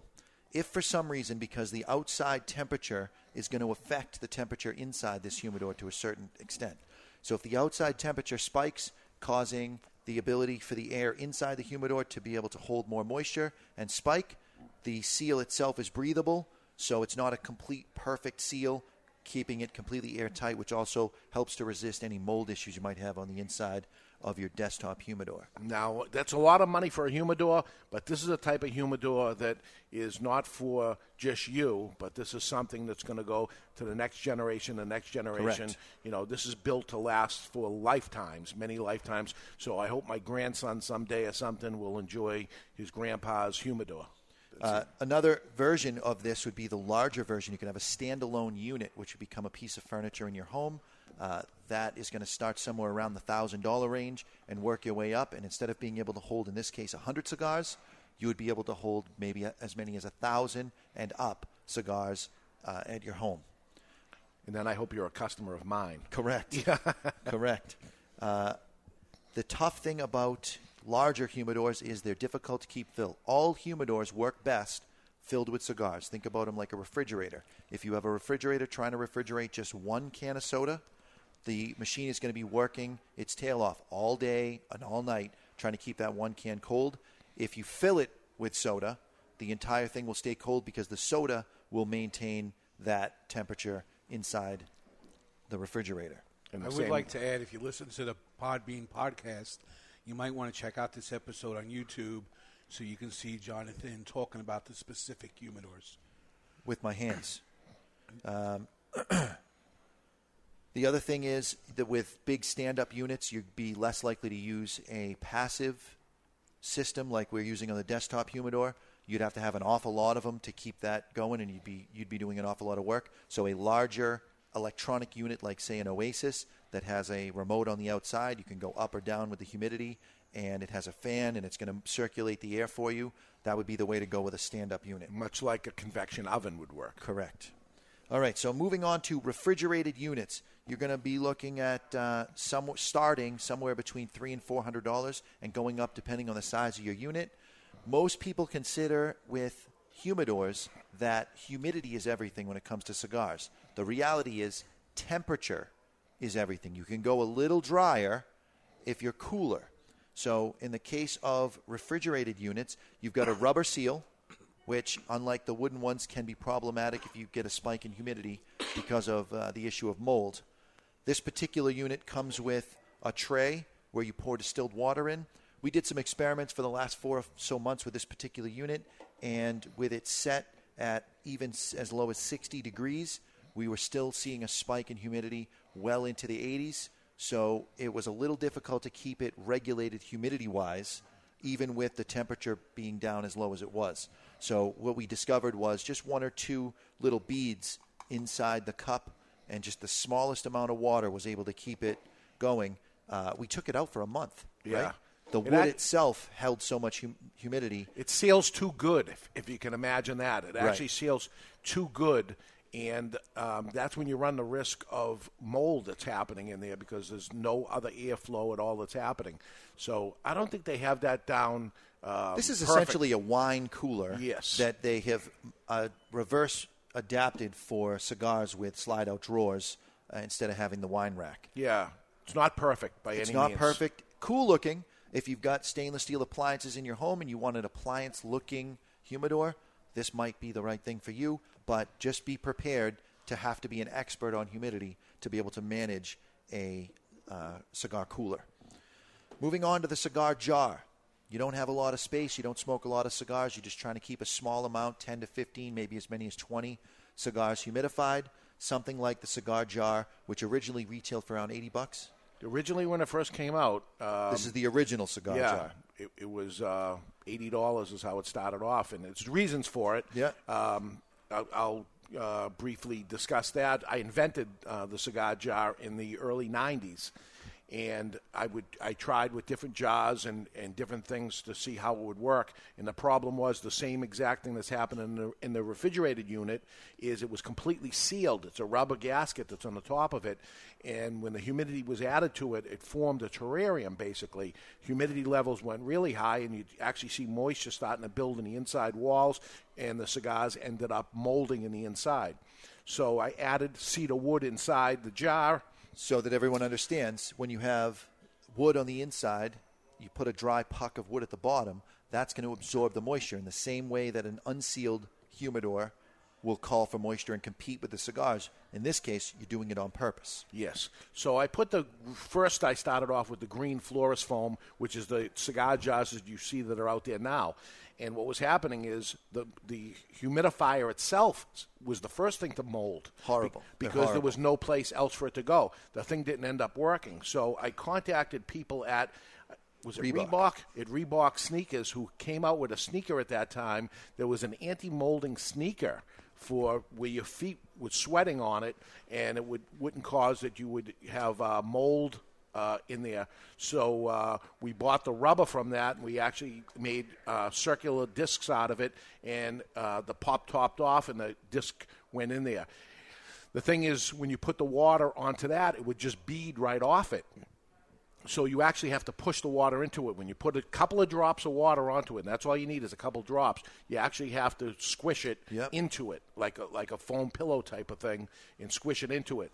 Uh, and now the humidifier would never mold. So that was the beginning of the creation of this to make it so this wouldn't happen. The problem that happened with the, the cigar jar is uh, during those years, I think it was 94, uh, a million units were sold. A million units. This thing was hot.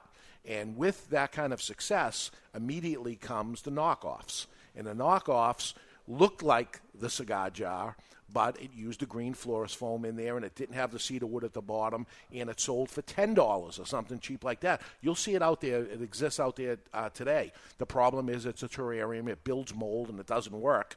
And the cigar jar went away uh, because the, co- the competition at ten dollars to a, a seventy dollar uh, jar uh, made it so it didn't end up working. Uh, later, that was sold off to many different companies that went along Sure. the way. The last person that had it was Cusano. Cusano sold it along with his company to Davidoff, of all people, and Davidoff has been sitting on this for years. So as it is, the cigar jar that you see there, uh, CJ, it says in the front, cigar jar. It's the trademark trademark product. Uh, is owned by Davidoff, and they actually do not even produce it. Um, I don't I don't know why because uh, it's a winner, uh, as it is. So, temperature being everything, you want to be able to keep your humidor of any kind, with the exception of maybe the refrigerated unit, in an area in your home that is climate controlled, keeping it below 70 degrees if at all possible.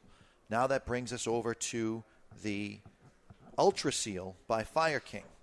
This is interesting. This Now- is the fireproof humidor. So you, you're making your cigars fireproof, which the way you're going to smoke your cigar is by setting them on fire.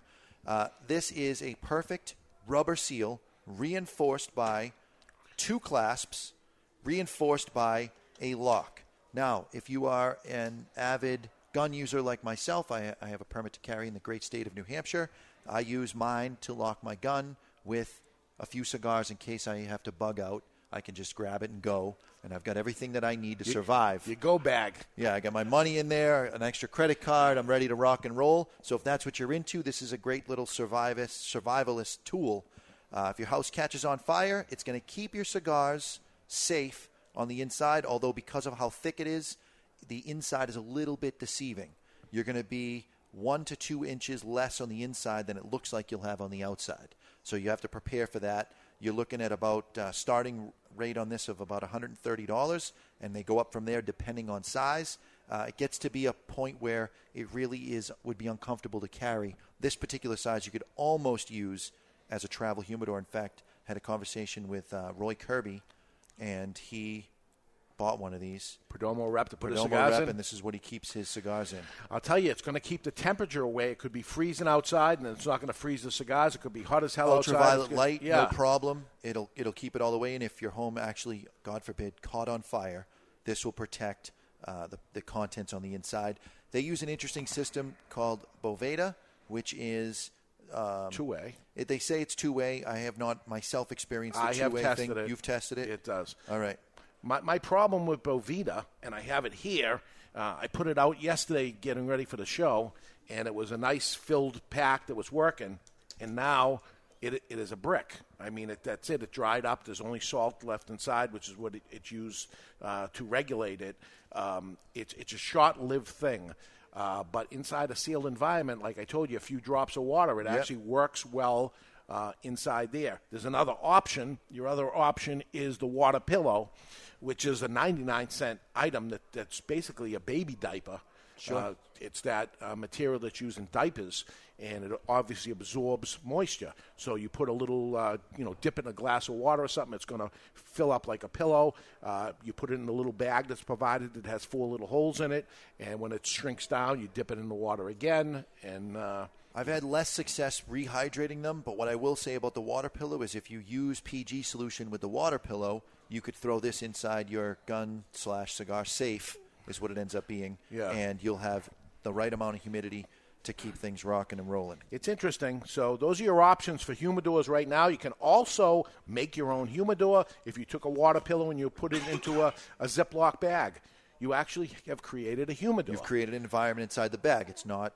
It's going to be susceptible to light and all that. Yeah, yeah, so, yeah. And super susceptible to temperature. Every one of these items, even the cigar jar with the thinnest walls of all of our examples here, will give you a little bit of leeway when Yeah. if the temperature spikes or drops. Whereas a Ziploc bag doesn't give you that luxury. If it's freezing cold outside, bring your cigars inside. Yeah, I highly recommend a humidor. As a retailer, I, I hear people come in, and you hear it uh, often, Jonathan, too, that uh, somebody that doesn't smoke cigars all that often, they will say, I really don't need a humidor. And this is uh, a little to your question, your Duran question of the week. How many cigars do you smoke a day, or how many smokes do you smoke a week? I can go through easily a box of cigars in a week myself.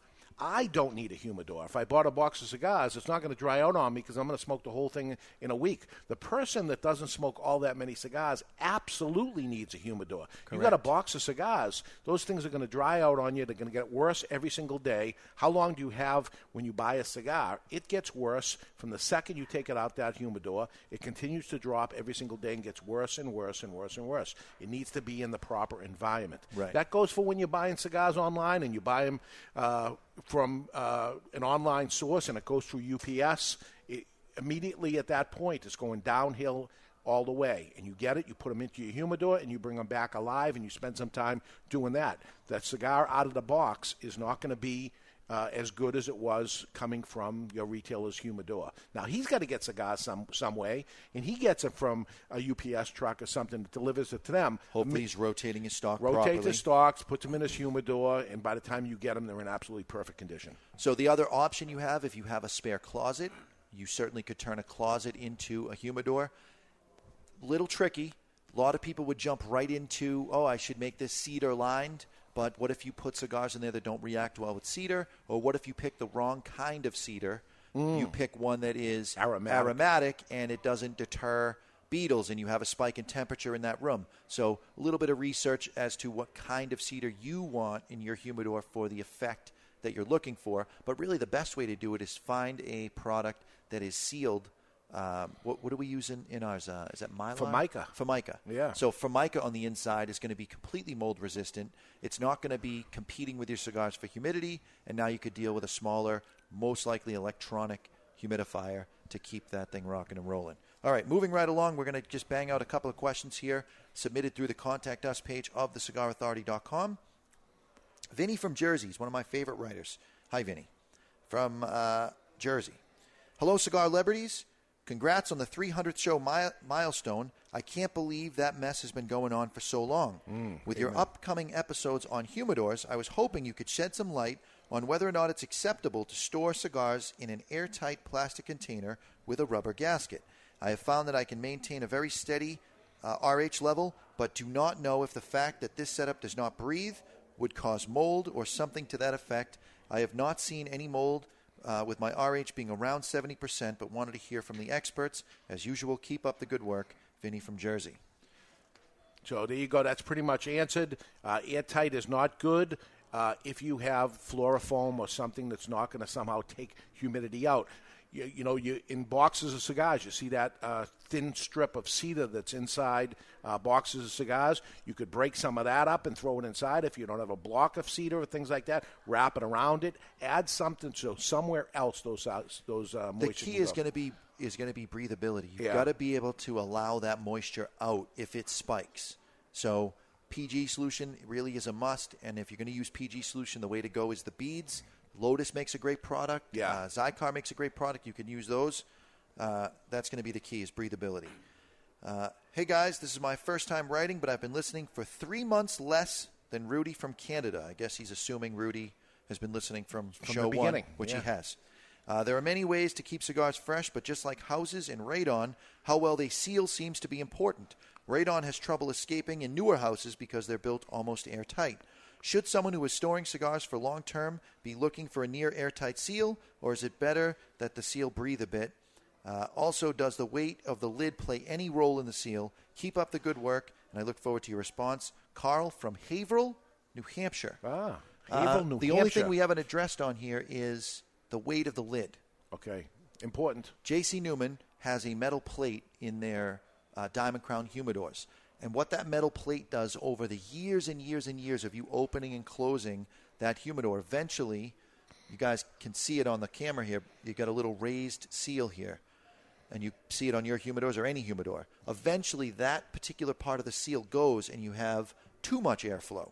So, what the folks at Diamond Crown did is they put a metal plate that's magnetic that allows that weight of the lid to create a better seal, and it also allows you to move around your humidification and hygrometer to wherever you need it. If you've got a side of the that's stacked up with cigars, you can move it to the other side.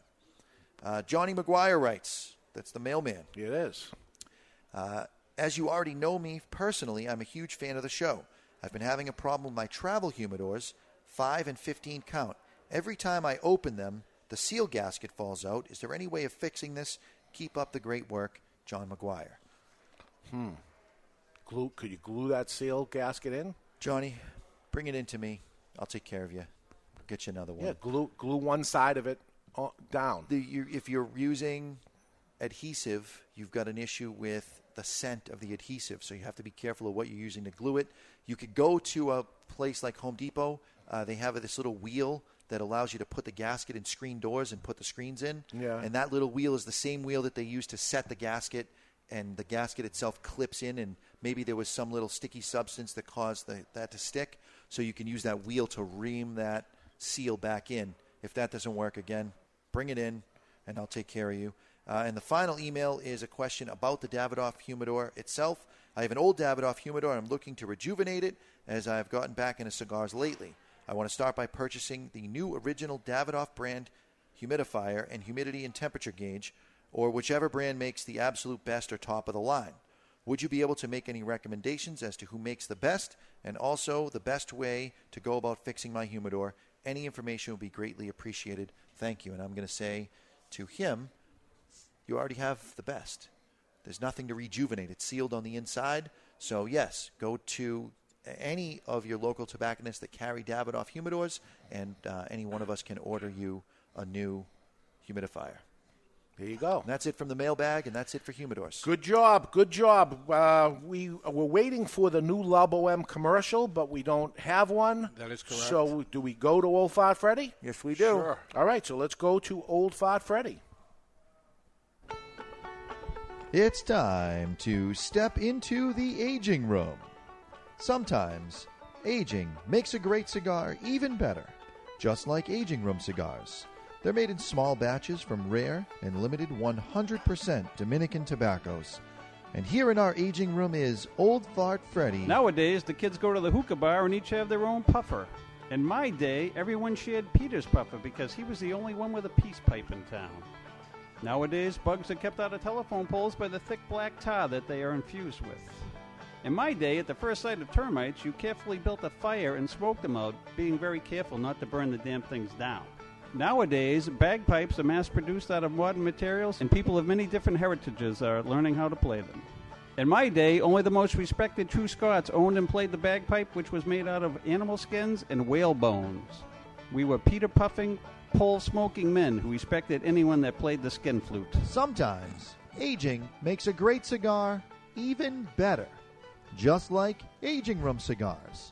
Made in small batches from rare and limited 100% Dominican tobacco, try aging room cigars from Boutique Blends.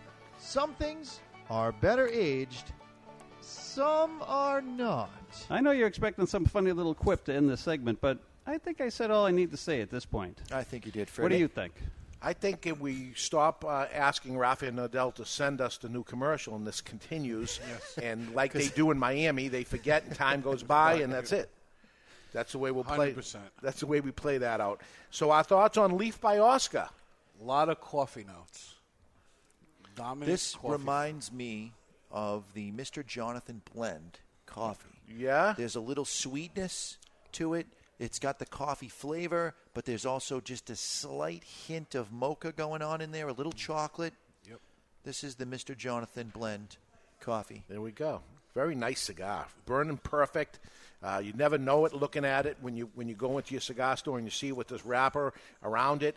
Take it off there and enjoy. My a- favorite story about Leaf by Oscar is when I found it at the trade show a couple of years ago and I brought it to you. The look on your face was priceless. Oh, my God. You were so pumped and wished that you had thought of it. I did.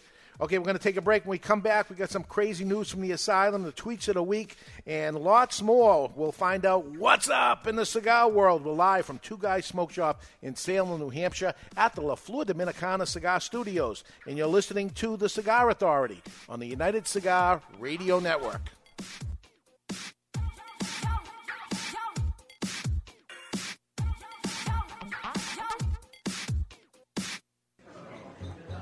Savor this moment. The sparks of conversation. The anticipation of that first draw. Savor the stories shared over a cigar like this. A cigar that makes this moment classic. The Avo Classic. Savor a composition of handcrafted Dominican leaf, graced with notes of 25 year old tobacco. Richly complex, yet remarkably smooth. Savor a harmony of creamy, balanced flavors. A duet of two cigar virtuosos, jazz and cigar legend Avo Uvezian and master blender Hendrik Kellner. A cigar meant to be shared with friends old and new. The Avo Classic. Savor every note. Visit your local tobacconist or see the complete Avo line at avo.com. I'd like to file a missing persons report. I've lost my one true love. All right, what does she look like? She is like no other. Her skin, dark, simply gorgeous. Not slender, but firm to the touch. Well, we'll do everything we can for you, sir. The night we met, over a fine scotch, it was love at first sight. Details. I need details, sir. Well, she's about five and a half inches tall. You mean five feet tall? No, inches. Oh, she's a mid, a dwarf, uh, a little person. No, she's a cigar. Ah, right, sir. Is she a Fleur de la Reine cigar? The cigar that men around the world are falling in love with? Yes. Oh, I've seen this before. Louis! Yeah? Uh, get him a Fleur de la Reine cigar and a list of United Cigar retailers to carry it. Fleur de la Reine cigars, simply gorgeous. Available only at appointed United Cigar retailers across the country. Fleur de la Reine. Stop missing out.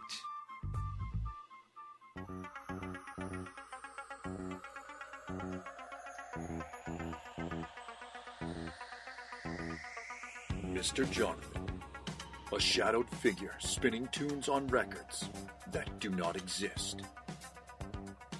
Mr. Jonathan, a young cigar smoker on a crusade to champion the oldies, top 40, and yes, even country, with a host of DJs that operate above the mix. Mr. Jonathan is my dance instructor. Mr. Jonathan is my DJ. Mr. Jonathan is me. Mr. Jonathan is my DJ.com, your one stop shop for everything DJ and sound production. Mr. Jonathan is my DJ.com. He reads the dictionary just for fun. He finds the minutiae of tax preparation enthralling. Years ago, at an open mic night, he was paid just to leave. He is the only man to win a staring contest with the Statue of Liberty. He is so uninteresting to women, he was forced to open a cigar shop to sell to men. He's not even a legend in his own mind. He finds himself boring. His family barely pays attention to him, and his mother refers to him as Hey You. He is David Garofalo, the least interesting man in the cigar world. Not since Zino Davidoff has a cigar retailer had a brand named after him. The man himself may be a bore, but the cigar isn't. Garofalo is a premium handmade luxury cigar using U.S. shade wrapper and a blend of Nicaraguan fillers and binder. Complex and very interesting. Garofalo may be the most interesting cigar in the world. It once won a longest ash contest without even being lit. You don't light a Garofalo, it lights you. Its flavor expands on your palate faster than the universe. It has been said that this cigar would be phenomenal as a Maduro, except it's perfect as it is. I always smoke cigars, and when I do, I prefer Garofalo. Keep smoking Garofalo, my friends. Hey, Jack, I finally found a cigar magazine that I like. Really? What's it called? Cigar Journal. What's so great about Cigar Journal? Is it really different from the other magazines? It is. Cigar Journal is all about cigars. None of the nonsense you see in other magazines. Really? Yeah, it has stories, reviews, and the latest news about premium cigars. Is it a little newsletter? No, I think you'll be very impressed. Cigar Journal has beautiful images, a thick cover, and is strictly for the cigar enthusiast. They cover cigars in the U.S. and around the world and is printed right here in the USA. That sounds interesting. Where can I buy it? Cigar Journal is available at local cigar retailers and on the web at www.cigarjournal.co. That's cigarjournal.co. All right, I'll sign up today. And we are back. Live from the La Flor Dominicana Cigar Studios, smoking Leaf by Oscar. We're going to find out what's up in the cigar world and lots more. Welcome back, everybody. So, Barry, what's up? What's up? It's time for What's Up in the Cigar World, brought to you by We Need a Sponsor. What's Up? Nothing. Just listen to the show having a We Need a Sponsor cigar. What's up with you? Nothing. Listening to the show, having a we need a sponsor here. Cigar. Amazing. Amazing.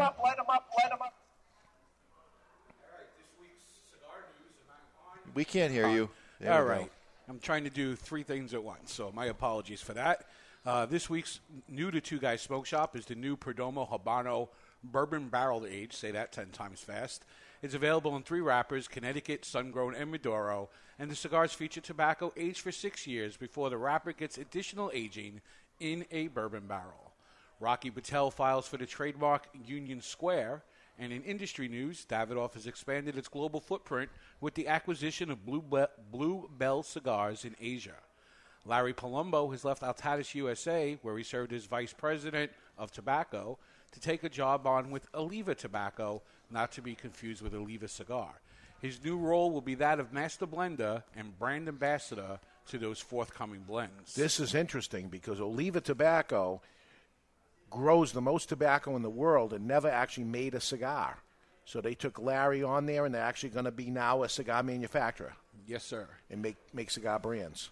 Interesting. AJ Fernandez is named a replacement for Chris Kachurian, who left the company last year. Enrique Ricky Somoza has been named the new U.S. Director of U.S. Operation. Moira Ruiz is throwing the hats into the ring with a Candela wrapped cigar for St. Patrick's Day called Pickle Juice, and it'll be made in Espinosa's factory in Nicaragua.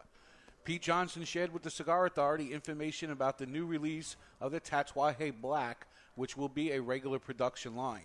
Available in five sizes, you can see photos of them at the Cigar Authority, and prices are yet to be determined. In some legislative news, Chicago is looking to add a 90 cent tax on top of a county and state tax. New Jersey legislators passed a bill to raise the tobacco age to 21 that just needs the signature of Chris Christie, who has vetoed it in the past. And New Mexico is looking to raise their cigar taxes by a whopping 164%. And West Virginia saw their Democrat mayor submit his 2016 budget that includes a 42% increase in the cigar tax. What's up in the cigar world was brought to you by We Need a Sponsor. You know what's up? We need a sponsor's What's Up. We need a sponsor really bad. This is when we would be talking about your great cigar and how great it really is.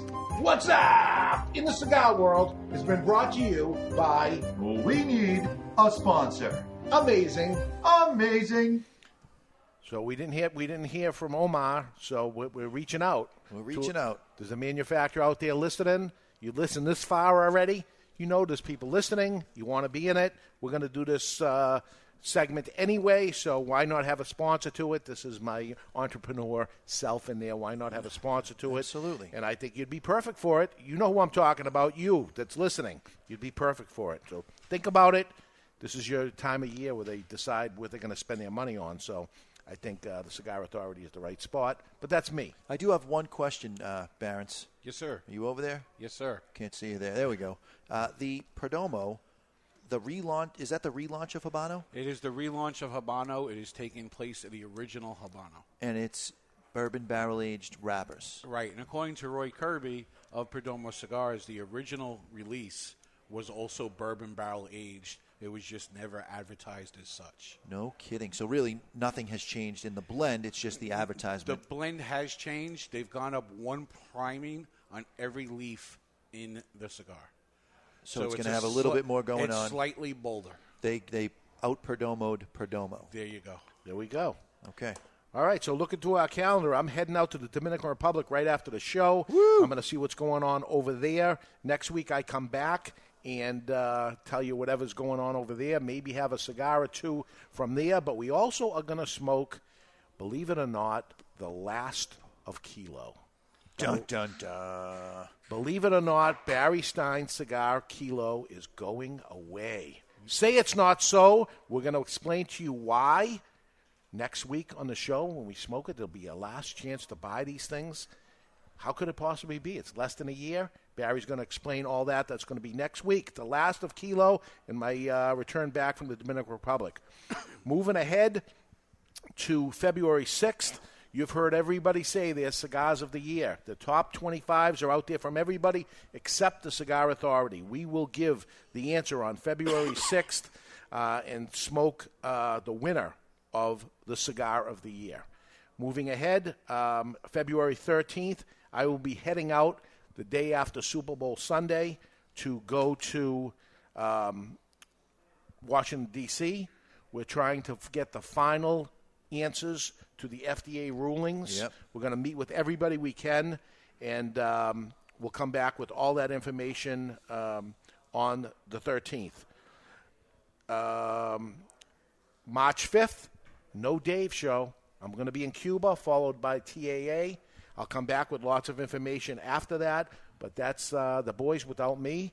You guys, you plan, you were ready today, Mr. Jonathan. You did a whole uh, half hour by yourself up there. Ready to roll. Did a great job. Thank you. So uh, be ready for that. You guys have plenty of time to gear up for that. Don't let me down. I'm already starting. I'm working on. Don't my- let me down. Yeah. I'm working on my, my new expose. And um, April 2nd is the Cigar Authority's sixth anniversary show. I want to make it a big one. I want a big audience. We want to give away things so people will come here. We're going to do it at Two Guys Smoke Shop in Salem. It's going to be April 2nd. Um, Technically, one day after the real launch. April Fool's Day, but it doesn't fall on a Saturday this year. But uh, was that a coincidence or what? That I we started not. Yeah, not. So uh, April second is the sixth anniversary, six years of this mess. So uh, we look forward to that. Right now, it's time to look forward to the peek into the asylum from our friends at Asylum Cigars. They're coming to take me away, ha ha. They're coming to take me away, ho ho, hee hee, ha ha. To the funny farm where life is beautiful all the time. And I'll be happy to see those nice young men in their clean white coats, and they're coming to take It's time for news from the Insane Asylum. Odd and sometimes historic news stories that are too insane to be true, or are they? Brought to you by Asylum Cigars Take No Prisoners. Asylum cigars are truly flavorful, medium bodied Nicaraguan cigars with sizes ranging from 4x44 to the absolutely insane 8x80. That's right, that's Asylum. Let's face it, we feel the cigar industry is under fire here in 2016, but crazy, insane laws around tobacco have existed since the first legislators were elected. For example, in New Jersey, it is illegal to give cigars, cigarettes, or whiskey to any zoo animal. In Zion, Illinois, it is against the law to hand a lighted cigar to your dog, cat, or any domesticated animal. In South Bend, you can't force a monkey to smoke a cigarette, and this law dates back to a monkey in 1924 who was obligated to pay a fine of $25 along with trial costs. That's a monkey. In Australia, children are allowed to smoke cigars and cigarettes as long as they don't break the law by purchasing them. Uh, Missouri, uh, minors can legally purchase tobacco products but cannot buy the lighters to light them.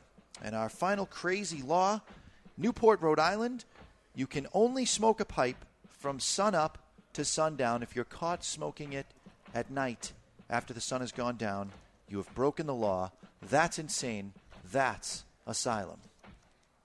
They're coming to take me away, ha ha. They're coming to take me Real away. laws. ho, ho, Real hee, laws. Google ha, them. ha. To the funny farm. These are real laws.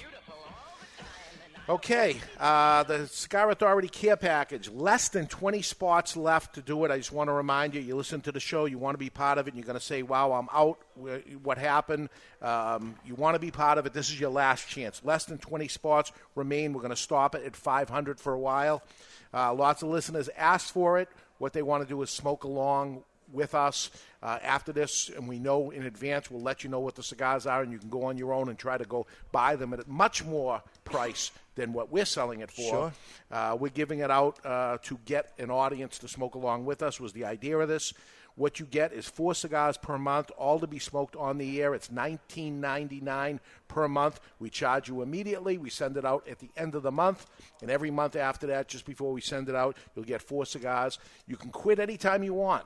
So, say you know this wasn't worth it for me or something it's not going to happen. But let's say you ended up saying it, you just send an email out and you say, "Stop sending it to me," and we stop sending it. And all you. I'm going to say is look at the dejected look on our live studio audience because we didn't smoke anything from our care package today. They, they're lost. Yes. They're lost without it. They had to go and purchase cigars, and they spent a lot more than the five dollars they would have spent if we were smoking a cigar today. Correct. So, uh, last chance to do it. Where do you find the Cigar Authority care package? Go on to the cigarauthority.com. On the right hand side, you're going to see it. It's going to say the Cigar Authority care package. Click it, and you'll put your information in, and you'll get your cigars.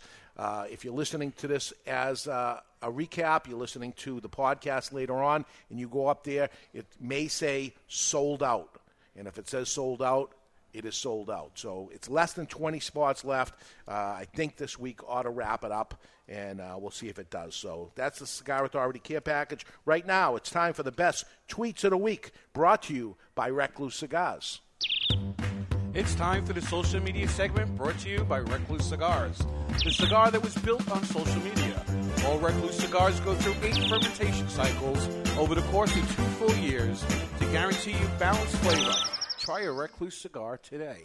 And these are the best tweets I saw all week. Tell a girl a million times she's not fat, she'll never believe you. Call her fat once, she'll never forget it. Elephants never forget. Oh, oh. nice. Statistics say one in four people are insane. Thankfully, there are only three people on the Cigar Authority this weekend. How did Charles Manson get people to murder for him? I can't even get my stepdaughter to turn off the lights when leaving the room. Scratching off a lotto ticket before you leave the store is a good way of letting people know that your life isn't going according to plan. And the best tweet I saw all week, statistically speaking, six out of seven dwarfs aren't happy. That's true. It's uh, 100% true. Today's social media segment was brought to you by Recluse Cigars, rolled entubado, the old Cuban way for an effortless and perfect draw every time. And I'll see our friends at Recluse Cigars. I'm Yeah, you going will. there today, and uh, they were actually picking me up at the airport. Barry, if I were to give you a rating on that particular tweets of the week there, I'd give you an 89. Just Yeah, letting you know. that's generous. Just, Yeah. just letting you know. An 89. Okay, so our final. You got something to say? It was such slim picking this week. I had to write my own tweets and tweet them out. Oh my goodness! Just to legitimize To them. legitimize it. So our final thoughts of Leaf by Oscar. This is the Sumatra version. There is a Connecticut, a Maduro, a Corojo, and this is the Sumatra version. Well, this is the cigar that we could affectionately refer to as the caterpillar. It's wrapped up in the cocoon. There you we open go. up the cocoon, and out comes a beautiful butterfly. You got a seamless Sumatra wrapper on this one. Uh, Barry, do you know if the blend is the same throughout all four? No, they- uh, yes, they are. The blend is the same, so They- the only thing that changes is the outside wrapper. That is correct. All right, so this particular outside wrapper is boosting the strength up as I got about halfway through. It's boosting it up, I would say, to almost medium plus. It got just just north of medium. Uh, great flavors coming off of it. Great burn. Uh, a nice oily finish to it, but I would say nothing painted on it. I mean, look at the combustion Yeah, line on that. perfect. This is absolutely as perfect as you're going to get. Uh, this is one of my favorites. I have to say, I like the, the Corojo the best, and then followed by the Connecticut, and then Sumatra is now replaced the Maduro as number three. It's interesting during the break. Everybody's saying which one they like the best. There's a company out there, a small company, um, that the argument of Leaf by Oscar is which one is the best. Yeah, not- everybody likes them. Everybody likes them. There's Yeah. no there's no bad ones in the bunch. How about you, Barry? I enjoy the, Majo- the Maduro the best, uh, but I am finding delicious coffee notes, hint of mocha, a little bit of an earthy finish. Um, the leather? You get any leather or pencil lead over there? N- No, no. Maybe some pea pods. Yeah. Um, but for me, it's Maduro, Corojo, Sumatra, and Connecticut, and I am outside the norm because you know 80% of the people uh, prefer Connecticut cigars within the industry. I would say Connecticut's my favorite, followed by Maduro, then Corojo, and this was actually last. No This would- kidding. this would be last to it. I like them all, though. There's nothing wrong with this at all. Their Connecticut is outstanding. Uh, the Maduro was the one at the trade show. that- Yes. I unraveled it, and I'm like, oh my god! And when you first cigar. pick them up, you don't realize that the wrapper color is on the outside. And normally, I would not hand David a Maduro as his first cigar in a line, especially if it's one that I pulled the trigger on and didn't tell him about. Uh, I handed it to you by accident. You unwrapped it. I saw it was a Maduro, and I'm like, oh crap, that's it. He's going to make me go take the order back. But you loved it. Loved it. It burned beautiful. Everything was great. It's a great cigar. So uh, hats off to uh, Oscar and hats off to uh, Whoever he is. well, he's the guy that owns the factory. Okay. Jim Robinson, Island Jim. Yeah. Owns O- the Oscar brand. is the guy that was running the stuff for Rocky Patel years ago down no in kidding. Honduras. No kidding. Went off on his own. How I heard it is uh, he was asking Rocky to do a project with him, and Rocky just kept pushing him off, pushing him off. He goes, "The hell with it." He gets his own little factory and a retailer out of New Jersey. Is he? Island Uh, Jim, Pittsburgh, Pennsylvania. Pennsylvania. Uh, works with them and says, "I'll do the distribution point for you, Island Jim." And uh, he's a character among, Oh, among wild him- and crazy. character among himself anyway. And uh, here you go, a little company with one blend, four wrappers, one size. That's the whole company. And it rocks. Well, he did recently come out with a cigar called the Island Jim, so now Okay. he has two cigars. Okay. but that was very, very recent. But that's not in, under the Leaf by Oscar umbrella, though, right? No, sir. Okay. Made by Oscar, but not under the umbrella of Leaf. All right, so uh, next week, the editor of Cigar Journal, Reinhold Widmayer. Uh, I never talked to him before, but he asked via email that he be on the show after last week's editorial that I wrote. I think I wrote all nice stuff about Cigar Journal. I think. I think you're okay Uh, there. But he says he wants a say, so he's going to get it next week right here on the Cigar Authority. You've been listening to the Cigar Authority on the United Cigar Retailers Radio Network. And if you learn nothing else in the last two hours, which is more than likely, and you happen to be smoking any one of the four Leaf by Oscars, always remember keep the lid end out of your mouth.